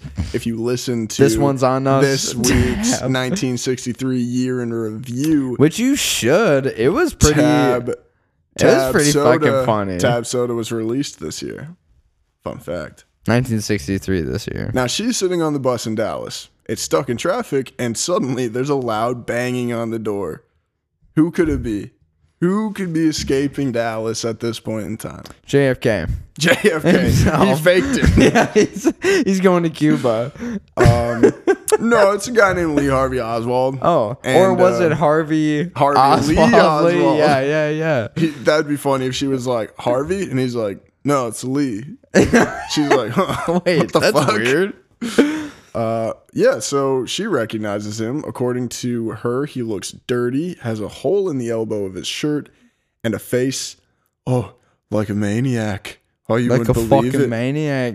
Uh, she purposefully shifts closer towards the window in her seat and makes no conversation with him. But she says she saw him. Okay. 10 minutes later in downtown Dallas, a man named William Whaley is halfway out of his fucking 1961 beater cab. About to get a couple few darts, goes in the store, gets cigarettes, but he sees a potential fare walking down the street waving at him. And you know he says, cabbies. "Quick fucking money. You know cabbies are always chasing a buck. You need a ride? I got you. That's what I do, boo." It's Lee Harvey Oswald after he had hopped off the bus. Damn. May I have a What is ride, he sir? trying to do? Like, what's he trying to accomplish here? That's a good question. they question. can't follow me. I'll take the bus Maybe to the he's trying to have a, bunch of people be witnesses for him, but I actually, I, I really don't know if he's trying to go home. That's kind of. I think he's fair, just confused. Because it's. I mean, but that it's such a close time. It's like. It's almost negligible those minutes when they say they saw him. It's like it could have been. Yeah, this is happening. I'm telling it all like chronologically. This is shortly after 12:36 p.m. After he was shot Six three minutes. times. This is six minutes later. Right. That's negligible. Yeah. And he's getting a taxi after he's on a fucking bus, dude. He says, "May may I have a cab, sir?" Oi. He asked if he could be taken to 500 North Beckley Road. In uh, Russian fashion, Oswald Oswald Oswald Oswald sits next to the driver, Is which he Russian or is he Texan, Greg? Texan, bit of both. In Russian in Russian fashion, Oswald sits next to the driver, which would probably piss me off if I was a fucking cabbie. yeah, you know what? It would though. Go sit in the fucking back seat. like this is my job. That's like watching me while I work, bro. It's not cool. What are you screwing in over there? Yeah. You fuck missed you. a spot. How do you do this? You're paying me to do it. So why do you like leave me alone? Leave me alone. Fucking don't bother me and get the fuck out of my front seat. Yes, chef. Yes, chef. As they travel, Heard chef. uh, Whaley points out that wow, there's a lot of fucking police sirens going on. Wonder what that could be. Oswald, according to Whaley, looks at him but says nothing for the six minute journey, just staring at him for six minutes straight, eyes turned. Greg and I locked eyes there. Wide open. We did. Uh, With eyes wide open. Isn't it arms? Yeah. okay. That's my that own twist on it, you know. Kind of of my own. It's like fucking Creed or like something like that. With arms wide Wide open. open. I'll see it here. Yeah, yeah. That is the type of band that would perform at the Sturgis Motorcycle Oh, Rally. not live though. no, they'd be live. They get big You names. think so? They probably don't sound good live. No, I'm sure they sound horrible live. They would But be. they don't sound great in studio recording either. No, they sound great. They sound great. That's a good song. They sound great. Uh, by now, with arms wide open. With eyes wide open.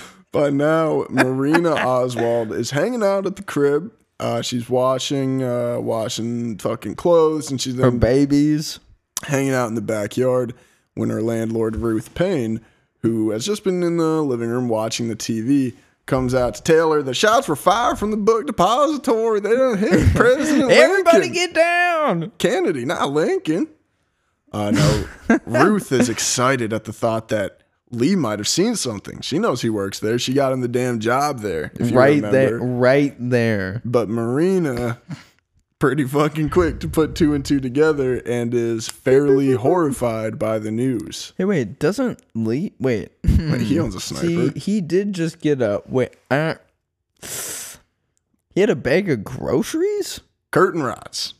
Curtain rods. Yeah, that baguette sitting up the top. That's though. yeah, exactly. That's what I was picturing. Curtain rods, right? And she's pretty quick to put two and two together. She heads straight to the garage where she knows that Lee has hidden his rifle. She had hmm. found it back in March of the same year and was shocked that her husband could buy such a thing when they were so short on money. It was twenty dollars. It was 20 it was it was twenty dollars. With a sigh of relief, Marina sees the green and brown wool blanket. Lee wraps the rifle in, still bundled up on the floor, bound with string, and looking just as it did when she'd last seen the rifle three weeks before. Yo. He left it there. Damn. Or Or, did did, he? he? Holy shit! The plot thickens, Greg. 14 minutes later, or 15 minutes later, excuse me, Oswald's cab drive. Not a big difference. Not really. is up at 12:51 p.m. Cab driver William Whaley drops Oswald off a short distance from his home in Marseille, and Oswald says nothing as he pays the one he pays one dollar for the 95 cent ride. He says keep the change. Damn, here's a nickel. go buy a yourself carton of cigarettes. Go buy yourself something nice. Hey, ding! Don't spend it all in one place. At the same time, back in the book depository, manager Ron Truly is watching the police taking the names and addresses of his stock boys, all employees there. And he suddenly realizes that uh, one, two, three, four, five. Oh no. Uh-oh. Somebody's missing. Somebody's on. not there. But he Where's it that was, little it was big somebody- guy? he, I just seen him uh, 20 minutes ago. He was here. He had a Coca Cola. Yeah, but what's his God, fucking what's name? his fucking name? Big Head. That's just what we call But him. little all guy, time. big head, little guy. big head. Um, yeah. So that's at twelve fifty one p.m.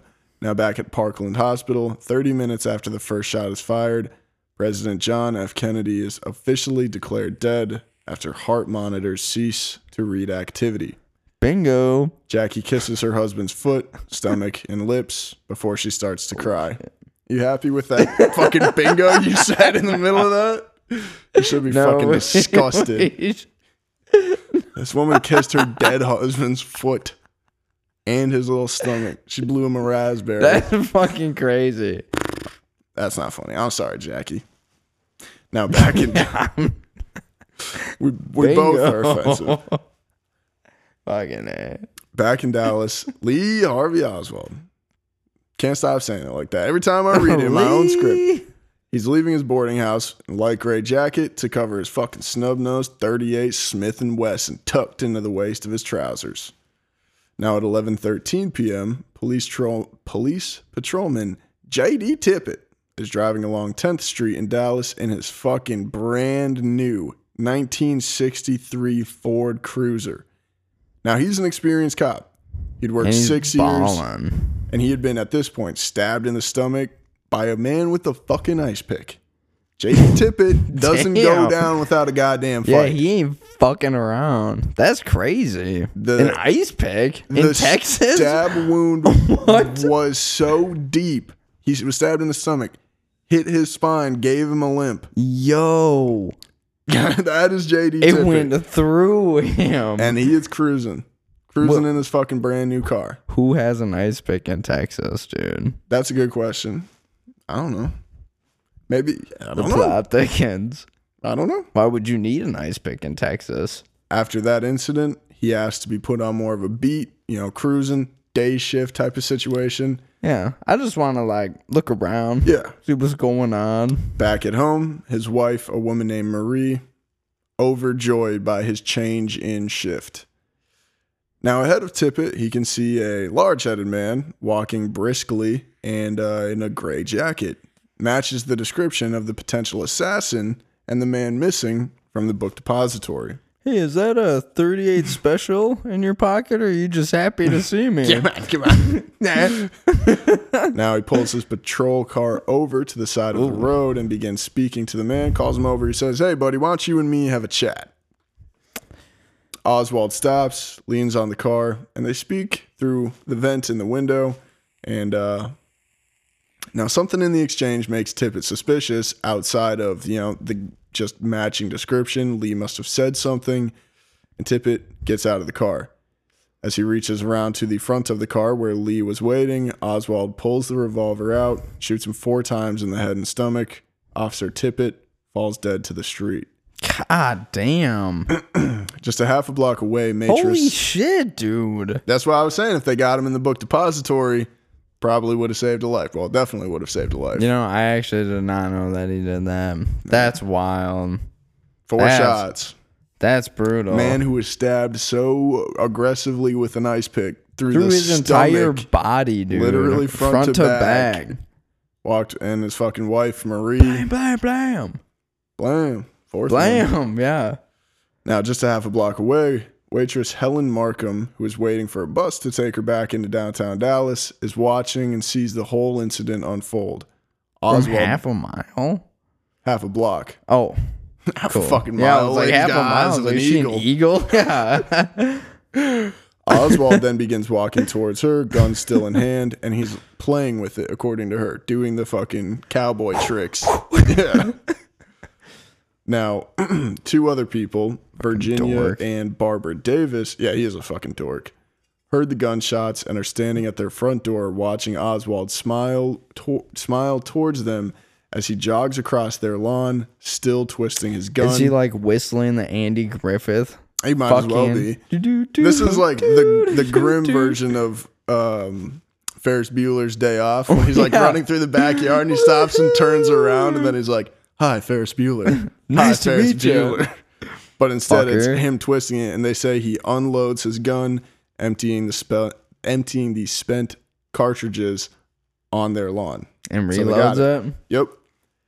Now, by now, a taxi driver by the name of William Scoggins had seen Tippit be shot too. So now we've got two different witnesses and is hiding behind his car because he thinks he might be next. Oswald goes past him, fucking still twisting his guns, twisting his gun, excuse me. Uh, and the taxi driver Scoggins hears him mutter the words, poor dumb cop, poor dumb cop. Poor dumb cop indeed. Now, by now, a mechanic named It wasn't his fault. No, it wasn't know? his fucking fault. It was a good cop who was understood that. Oh, this guy matches the description of a presidential assassin, and, And uh, the president I should just got assassinated. Stop and speak with this man, and hey, maybe I will be a hero. Yeah. At least verify this information here. Now, there's a mechanic named Domingo Benavides who is now in Tippit's squad car using the police radio to call for help. And a small crowd has gathered, gathered around the policeman who is lying you know, dead cold in the street, who still had his gun in his hand. Damn. Now, another witness, used car salesman Ted Callaway of Ted Callaway Motors. Come down and get him 0% APR. 3.5% interest APR. Now, now, now. After financing. Lease for 24 months. Uh, by now, $20. Can you imagine, dude, what those fucking cars yeah. Zero down. Of nothing. It's free. Uh, Ted Callaway by now grabs Tippit's service revolver and begins persuading that cab driver, William Scoggins, to get the son of a bitch responsible for this. So Is he like holding a gun to his head? Yeah. Quote We're- unquote we're persuading. gonna get this Yeah, motherfucker. we gonna get this dude right now. Uh, they begin to uh, they begin to set up a fucking posse. Callaway begin, you know, they're, they, a posse forms. Now at 1:20 p.m., book depository manager Ron Truly is on the phone to the warehouse where job application forms are kept. He's writing down all of Lee Harvey Oswald's contact information, address, all of this shit. Uh, gives it to the policeman, tells him this is the guy you are probably at least very interested in speaking with. He's the only one who's not here. Yeah, kind of fucking weird, right? Now, Captain Will Fritz, who is the chief of homicide and robbery, begins coordinating the search for evidence as well as the search for Oswald. Just 15 minutes later, or excuse me, just 15 minutes earlier, Oswald's rifle had been found tucked away into the boxes. An initial dusting showed no fingerprints. Conspiracy. So he plans to take it back to the lab for a more careful analysis. Is that a conspiracy? Well, people say, yeah, well, his prints weren't found on the rifle initially. Because I do believe that Prints are found on the rifle later. But not there. Oh, Not But right remember, away. Lee Harvey Oswald was a Marine. He had been fingerprinted before. He they know he's, He's missing the from the depository. He was in the Soviet Union. Maybe he was wearing gloves. Maybe this assassin was wearing gloves, Dude, maybe he's not as dumb as everybody thought. or maybe, Maybe the he was a government martyr. framed him. Maybe he was just there, normal day at work, enjoying himself. Heard the shots, was scared like everyone holy else. shit, I'm and outta just here. Walked away. And just left. Because why would you stay in that bit? Like, I mean, I'd stay in the building. Explain the why there were no fingerprints on his gun. I um, can't. 25 Greg, I minutes can't. later at 1:45 a transistor radio is on at Hardy's shoe store in Oak Cliff, Dallas. For the past hour, the manager, a man named Johnny Brewer, Johnny Brewer, how you doing? Come get, your, get your shoes, come get your Get zapatos, your, huh? get your shoes. I'll measure your foot. I'll measure your foot. I won't be weird about it. Just come on, Yeah, put it down. I'll get you a shoe that Nah, fits. let me get. I'll get you a slidey metal thing. Come put your foot on. Nah, you can take your sock off. That's fine. That's fine. I don't Nah, mind the so good. smell. I don't mind the smell. I don't got a good nose. Burned all the hairs off, anyways. he has been listening to the radio. Johnny Brewer, probably a really nice guy, or not. Who knows? Yeah, maybe see? Maybe we're Um, not making fun of him enough. He has been listening to the radio for the past hour about the assassination, and because remember, this is 1:45. Assassinated about an hour later. almost exactly noon, 12:30. Yeah. Mm-hmm. Uh, a few minutes ago, they announced that a policeman had also been shot just up the road from his store. Curiously, just as that announcement comes on, man with a large head and a gray jacket begins walking past the store, and uh, they all go fucking spinning his fucking gun, poor dumb covered cop. in blood. Brewer thinks it's awfully strange that the man doesn't turn to see what's going on at the police sirens down the way, I know what happened. which is crazy. How do you hear? He's so close that he can hear police sirens, but they didn't think to get the guy who's walking away when everybody saw this fucker. Right. I don't know. They were shocked. All they I'm were saying, stunned. There are some conspiracies. Man Oh, waits we'll for get into them. Oh yeah, we will. The man waits I for a moment. wait. The man, being Lee Harvey Oswald, waits for a moment, looks at Brewer, then over his shoulder, and begins walking more fastly down the street. A suspicious Brewer, he said, "Oh, lady, yo, put your shoes back on. Go, go this." Yeah, get your foot back in your boot. Brewer uh, Brewer quickly begins to follow him, sees the man dart into the Texas Theater, which is a movie movie cinema showing the double feature of Cry of Battle and War is Hell. Two movies I have never heard of. Two great, sh- great films. they didn't show up in my research or anything like that.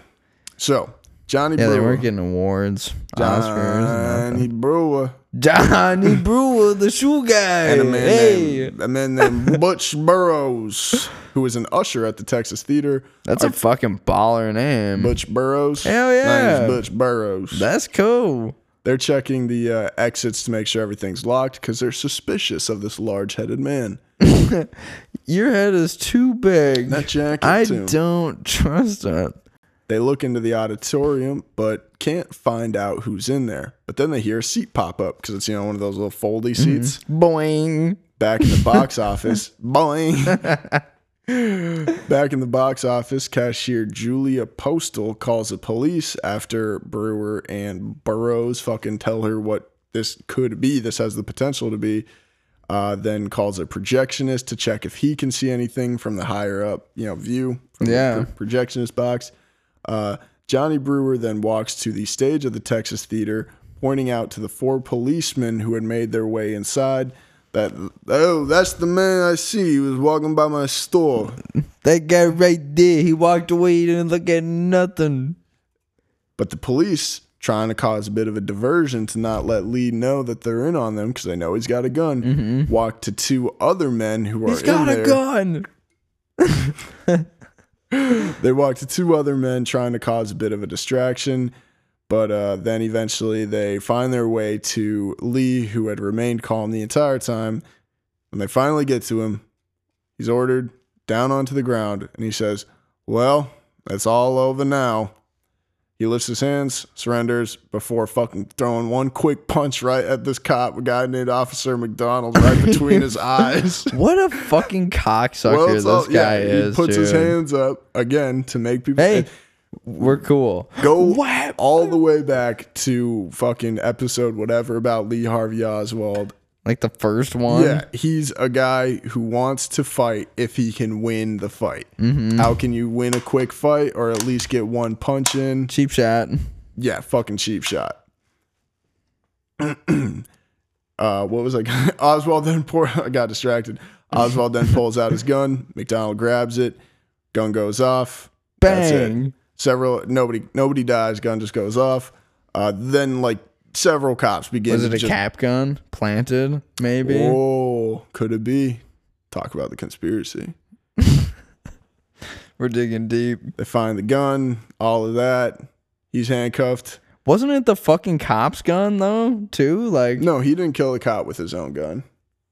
Yeah. no, but didn't he take? Oh no, No, the other guy spent did. shells. That's Yeah. right, from his gun. All right, all right. somebody asks him the question, "Kill the president, will you?" Which I think is just Texan, you know, not being the smartest. Anyway, he replies, "Don't hit me anymore. I'm not resisting arrest. I I know my rights. I want a lawyer. I want a lawyer." Help me! I lost my southern accent. Uh, reporters from the Dallas paper then arrive in time to witness the arrest. By now, the film War is Hell began starting on the screen. And at 11:52, back on Air Force 1, What a way to get locked up. yeah, to some movie that sucks. What movie would you want to get arrested to? Fucking Lord of the Rings, dude. That's so fucking god damn it. That's lame. Okay. Uh, I, Are you kidding me, I dude? I'm not getting into this The Battle of again. I'm not Deep. doing this. I'm not doing My this with you. adrenaline would be through the fucking roof, dude. Dick would be hard as a fucking yeah, would- yeah, for real. hard as a diamond. Um, back on Air Force One, fuck you. At 11:52 p.m., Lyndon Johnson. As Elvin Steele, Greg. oh my god, that was just. Worth it. I don't. It was I'm- worth it to interrupt is- you for that. This is me publicly calling out for a new co-host. If you are if interested, anybody please knows email me at story still You know, to tell at gmail.com. What's crazy is that you know we're at my pad. You got a studio, Greg? This is my laptop. My heart. We're not getting into this. Oh yeah.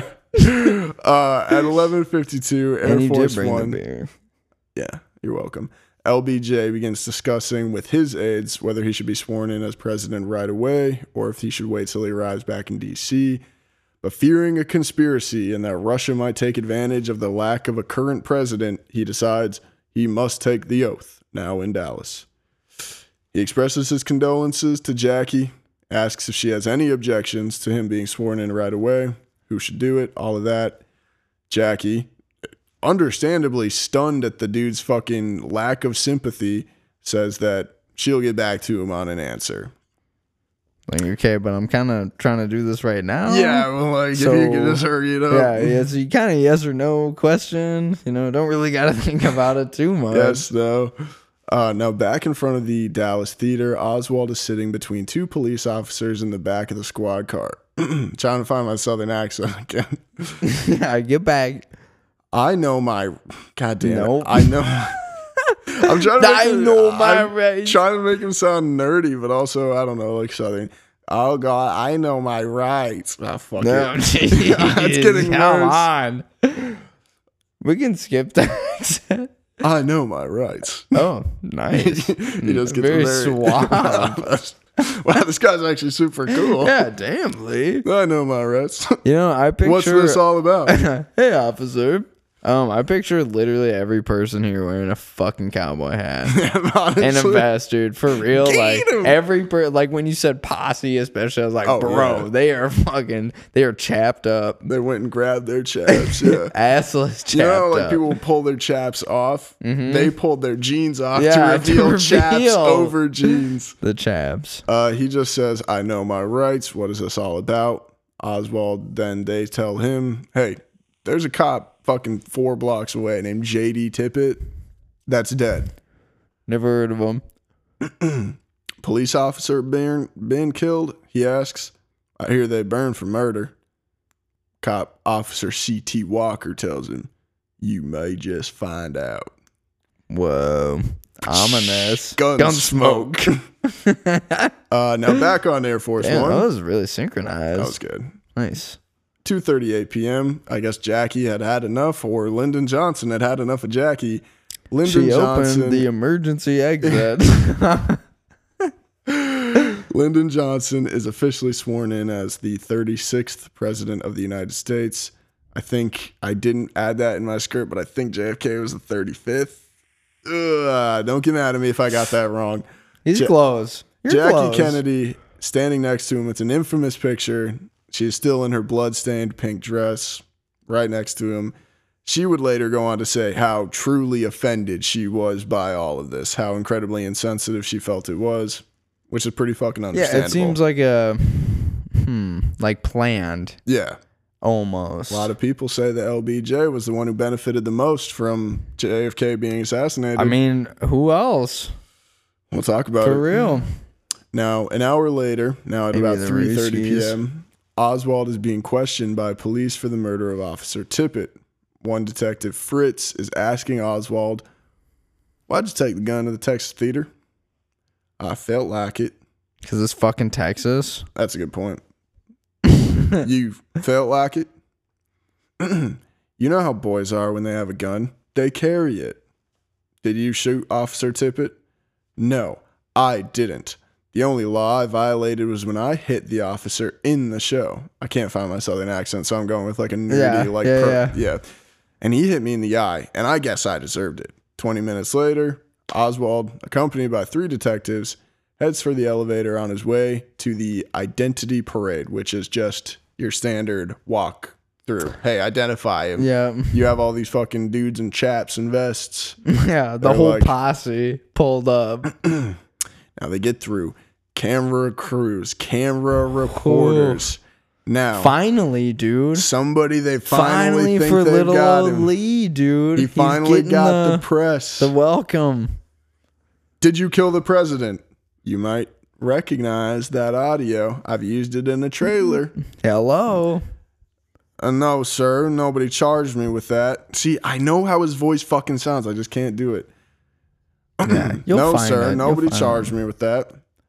But then, at around 5:30 p.m., a nightclub owner by the name of Jack Ruby is at his sister Eva Grant's apartment, sitting in a chair, crying as he watches the television news. I never felt so bad in my life, even when Ma and Pa died. Someone tore my heart out, he says. Damn. And that's where we'll pick back up next Holy week shit. with the story of Jack Ruby, the assassination then of Lee Harvey Oswald, and the conspiracies that surround the whole damn thing. I cannot fucking wait for the be a good time. conspiracies because some of them may not be conspiracies at all. No, there's a reason I told you to remember that Secret Service yeah, agent's yeah, yeah. name. I What have, was his name again? Wait till next week. we'll find, find out, out. next week. Oh man, dude, I can't imagine being um anywhere near that situation. But especially being? Jackie, fucking yeah, and She then got- she L- Lyndon. just- I didn't realize it was literally like an hour after he was like, "Fuck it, I'm the president. We Yeah. can't let Russia take over." Yeah, he was pronounced dead at almost 1 exactly. He was pronounced dead at almost 1 p.m. exactly. LBJ is president by 2:38 p.m. yeah, hour and a half. I have no idea if that is like true policy because JFK was the last president to be assassinated. But yeah, seriously, in front of the dude's wife, like trying I mean, to take it's a picture of with her while she's Yeah, soaked like, "Hey, in her late husband's They- fucking blood. they tried dude. to make her change clothes That's for the for the picture. Crazy. and she refused. So shout out to Jackie Kennedy. She also had the famous quote where she said, "I think I think it could be about the picture and changing clothes." And she, I think she wants to say like, "No, I want to show them what Dallas did to my husband." Right. She says something that's give or take one word there, I think, but I it's just a fucking cold Yeah. line and just like poignant.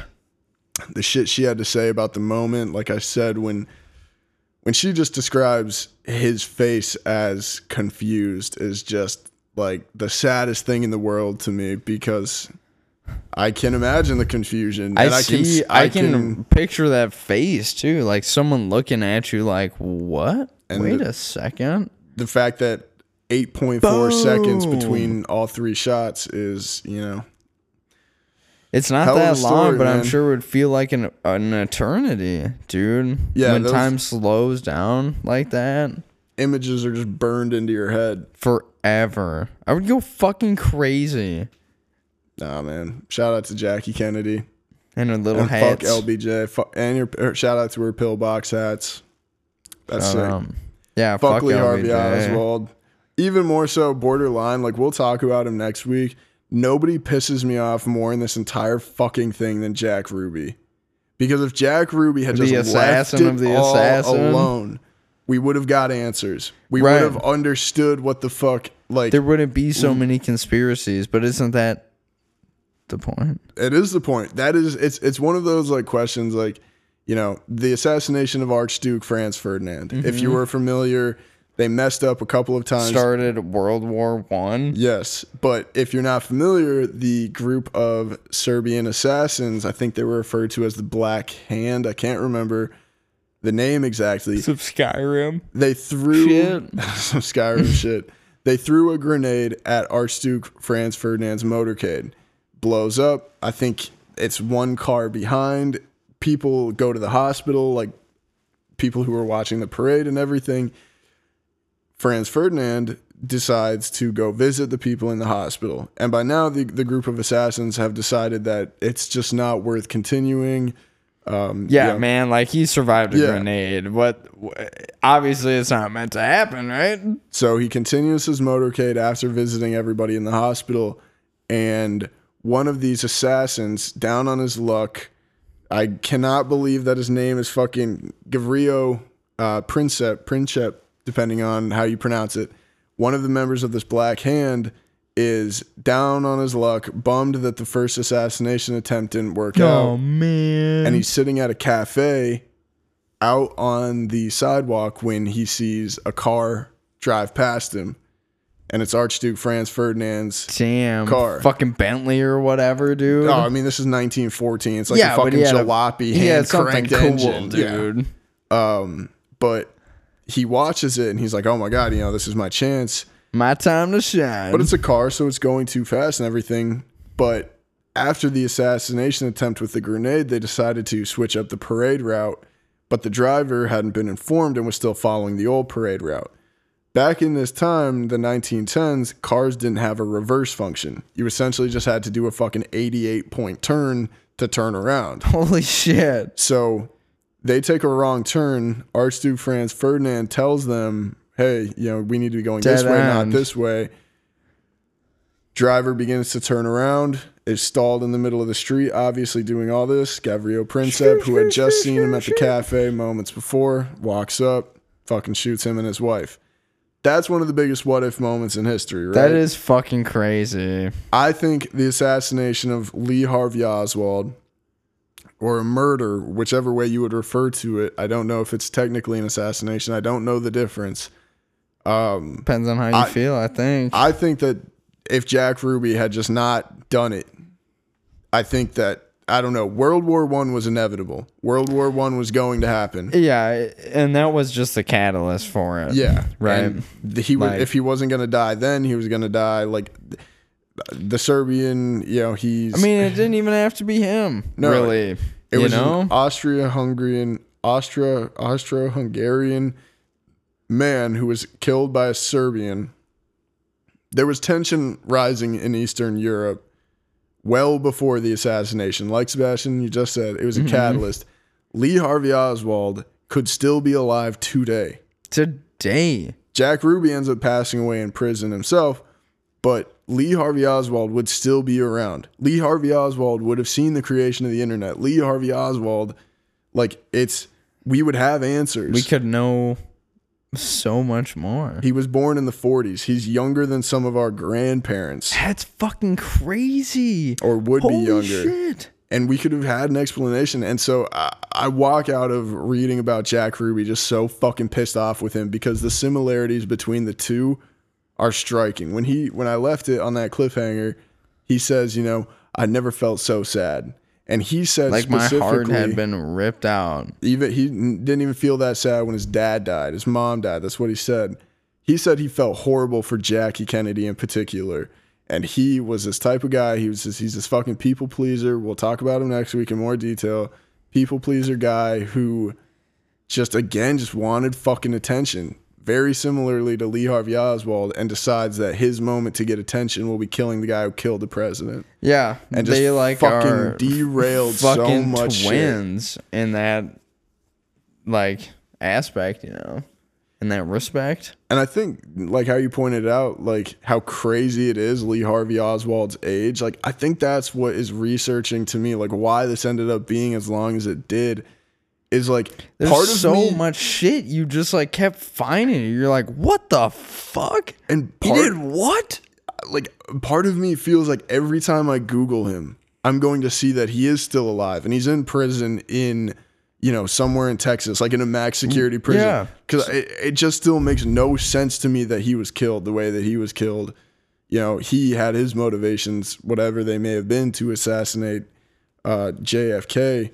But I, every time I look him up, I'm like 80% sure that, you know, He's it's just going to pop up that he's still right? alive. And I'm like, Right. oh, then we'll get the answer. Finally, Just you're chasing the dragon, happens. chasing the fucking dragon. I can't wait for it to be over because Lee, I, I know too much information. I feel like about all of it, and I not that I haven't been enjoying everything, obviously, but um, Yeah, it'll be exciting. sick, to, it'll be exciting to get into something that's just like a little more one off that I don't feel like I have to, you know, try and make sure that everything's fucking lining up, the paint's clean. And Yeah, you've been going fucking crazy on this shit, dude. You've been doing a lot of lot of legwork. So round of applause for Greg, Thank you, thank you. the I'll fucking genius behind the scenes Man, and in front of the scenes. thanks, dude. But I'm excited to put a bow on it too. Like it has been tight, but it's like I'm ready for the finale. Yeah, we'll at this point, up. you know, yeah. Like I wanna, wanna see what happens. I want to talk conspiracies. Conspiracies are always the most fun. Um, but man, if you liked this episode, I assume you listened to all of the other ones prior. So, um, again, this portion of the show, I'll give you a countdown. Real Three. quick. two. One, This portion of the show is only for people who review us. Again, though, liked and subscribed. liked, subscribed, told a friend, fucking smash that like button. uh, but no, seriously, like, thank you so much. If you like the show, please do feel free to tell anyone you want to about it. Tell your congressman. Fucking yeah, fucking write right to the president. Tell him, tell him, you know, Yeah, just you know, show. listen to this really great show about assassinating, assassinating the president.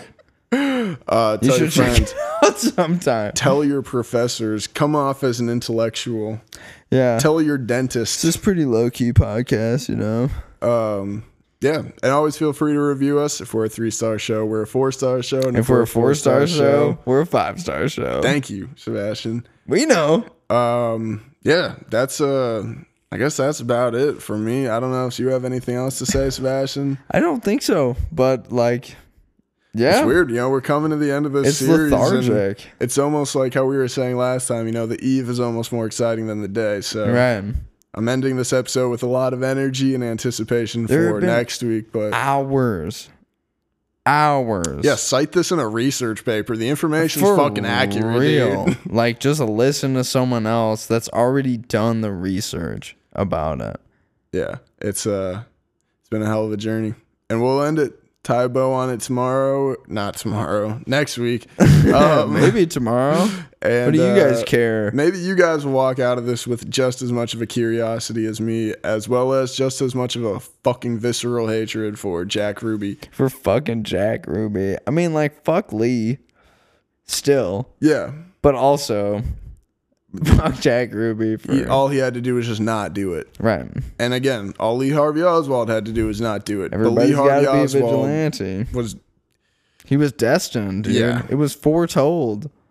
the tea leaves said it. He was he was trying to kill Governor or not Governor, uh, General Edward General, Walker. Like yeah. he was going to do something to get his fucking name somewhere, and that was gonna come with the fucking killing of somebody of He significance. fucking got it, dude. He got everything he wished for. It's like a genie's wish gone bad, you know? Monkey's like paw. he's like, I want exactly. He's like, I want the notoriety. I want everybody in America to know my name, and they say, okay, All right. you now killed the president. and then we'll, uh, you will always be synonymous with conspiracy. Um, yeah. Also, meant to say the big thank you. Obviously, thank you to everybody who's reviewed us. Awesome. Seriously. Um, Much love to each and every one of you. every For last real. one of you. That's so cool. Wish I could buy you beer, a coffee, a meal. Yeah, let's something. go out sometime. Let's go out sometime. Let's go. Let's kick it. Yeah, it's been yeah, for real though. It's really cool. I we appreciate the the likes, the love. Likes and the love. You know, knowing when the homies or the family listens to it, it's really cool. Always. Makes me feel good, and it's fun. It's fun to do, and think you learned a little something. I hope you did. Trivia nights, at least, dude. You're gonna be Yeah, be fucking killing on that trivia fire. nights. Uh, with that being said, Sebastian, I say we play the music. Get the fuck out Get of the here. fuck out of here, dude. right, Let's everybody. get the fuck out of here. Good night. Peace. Peace.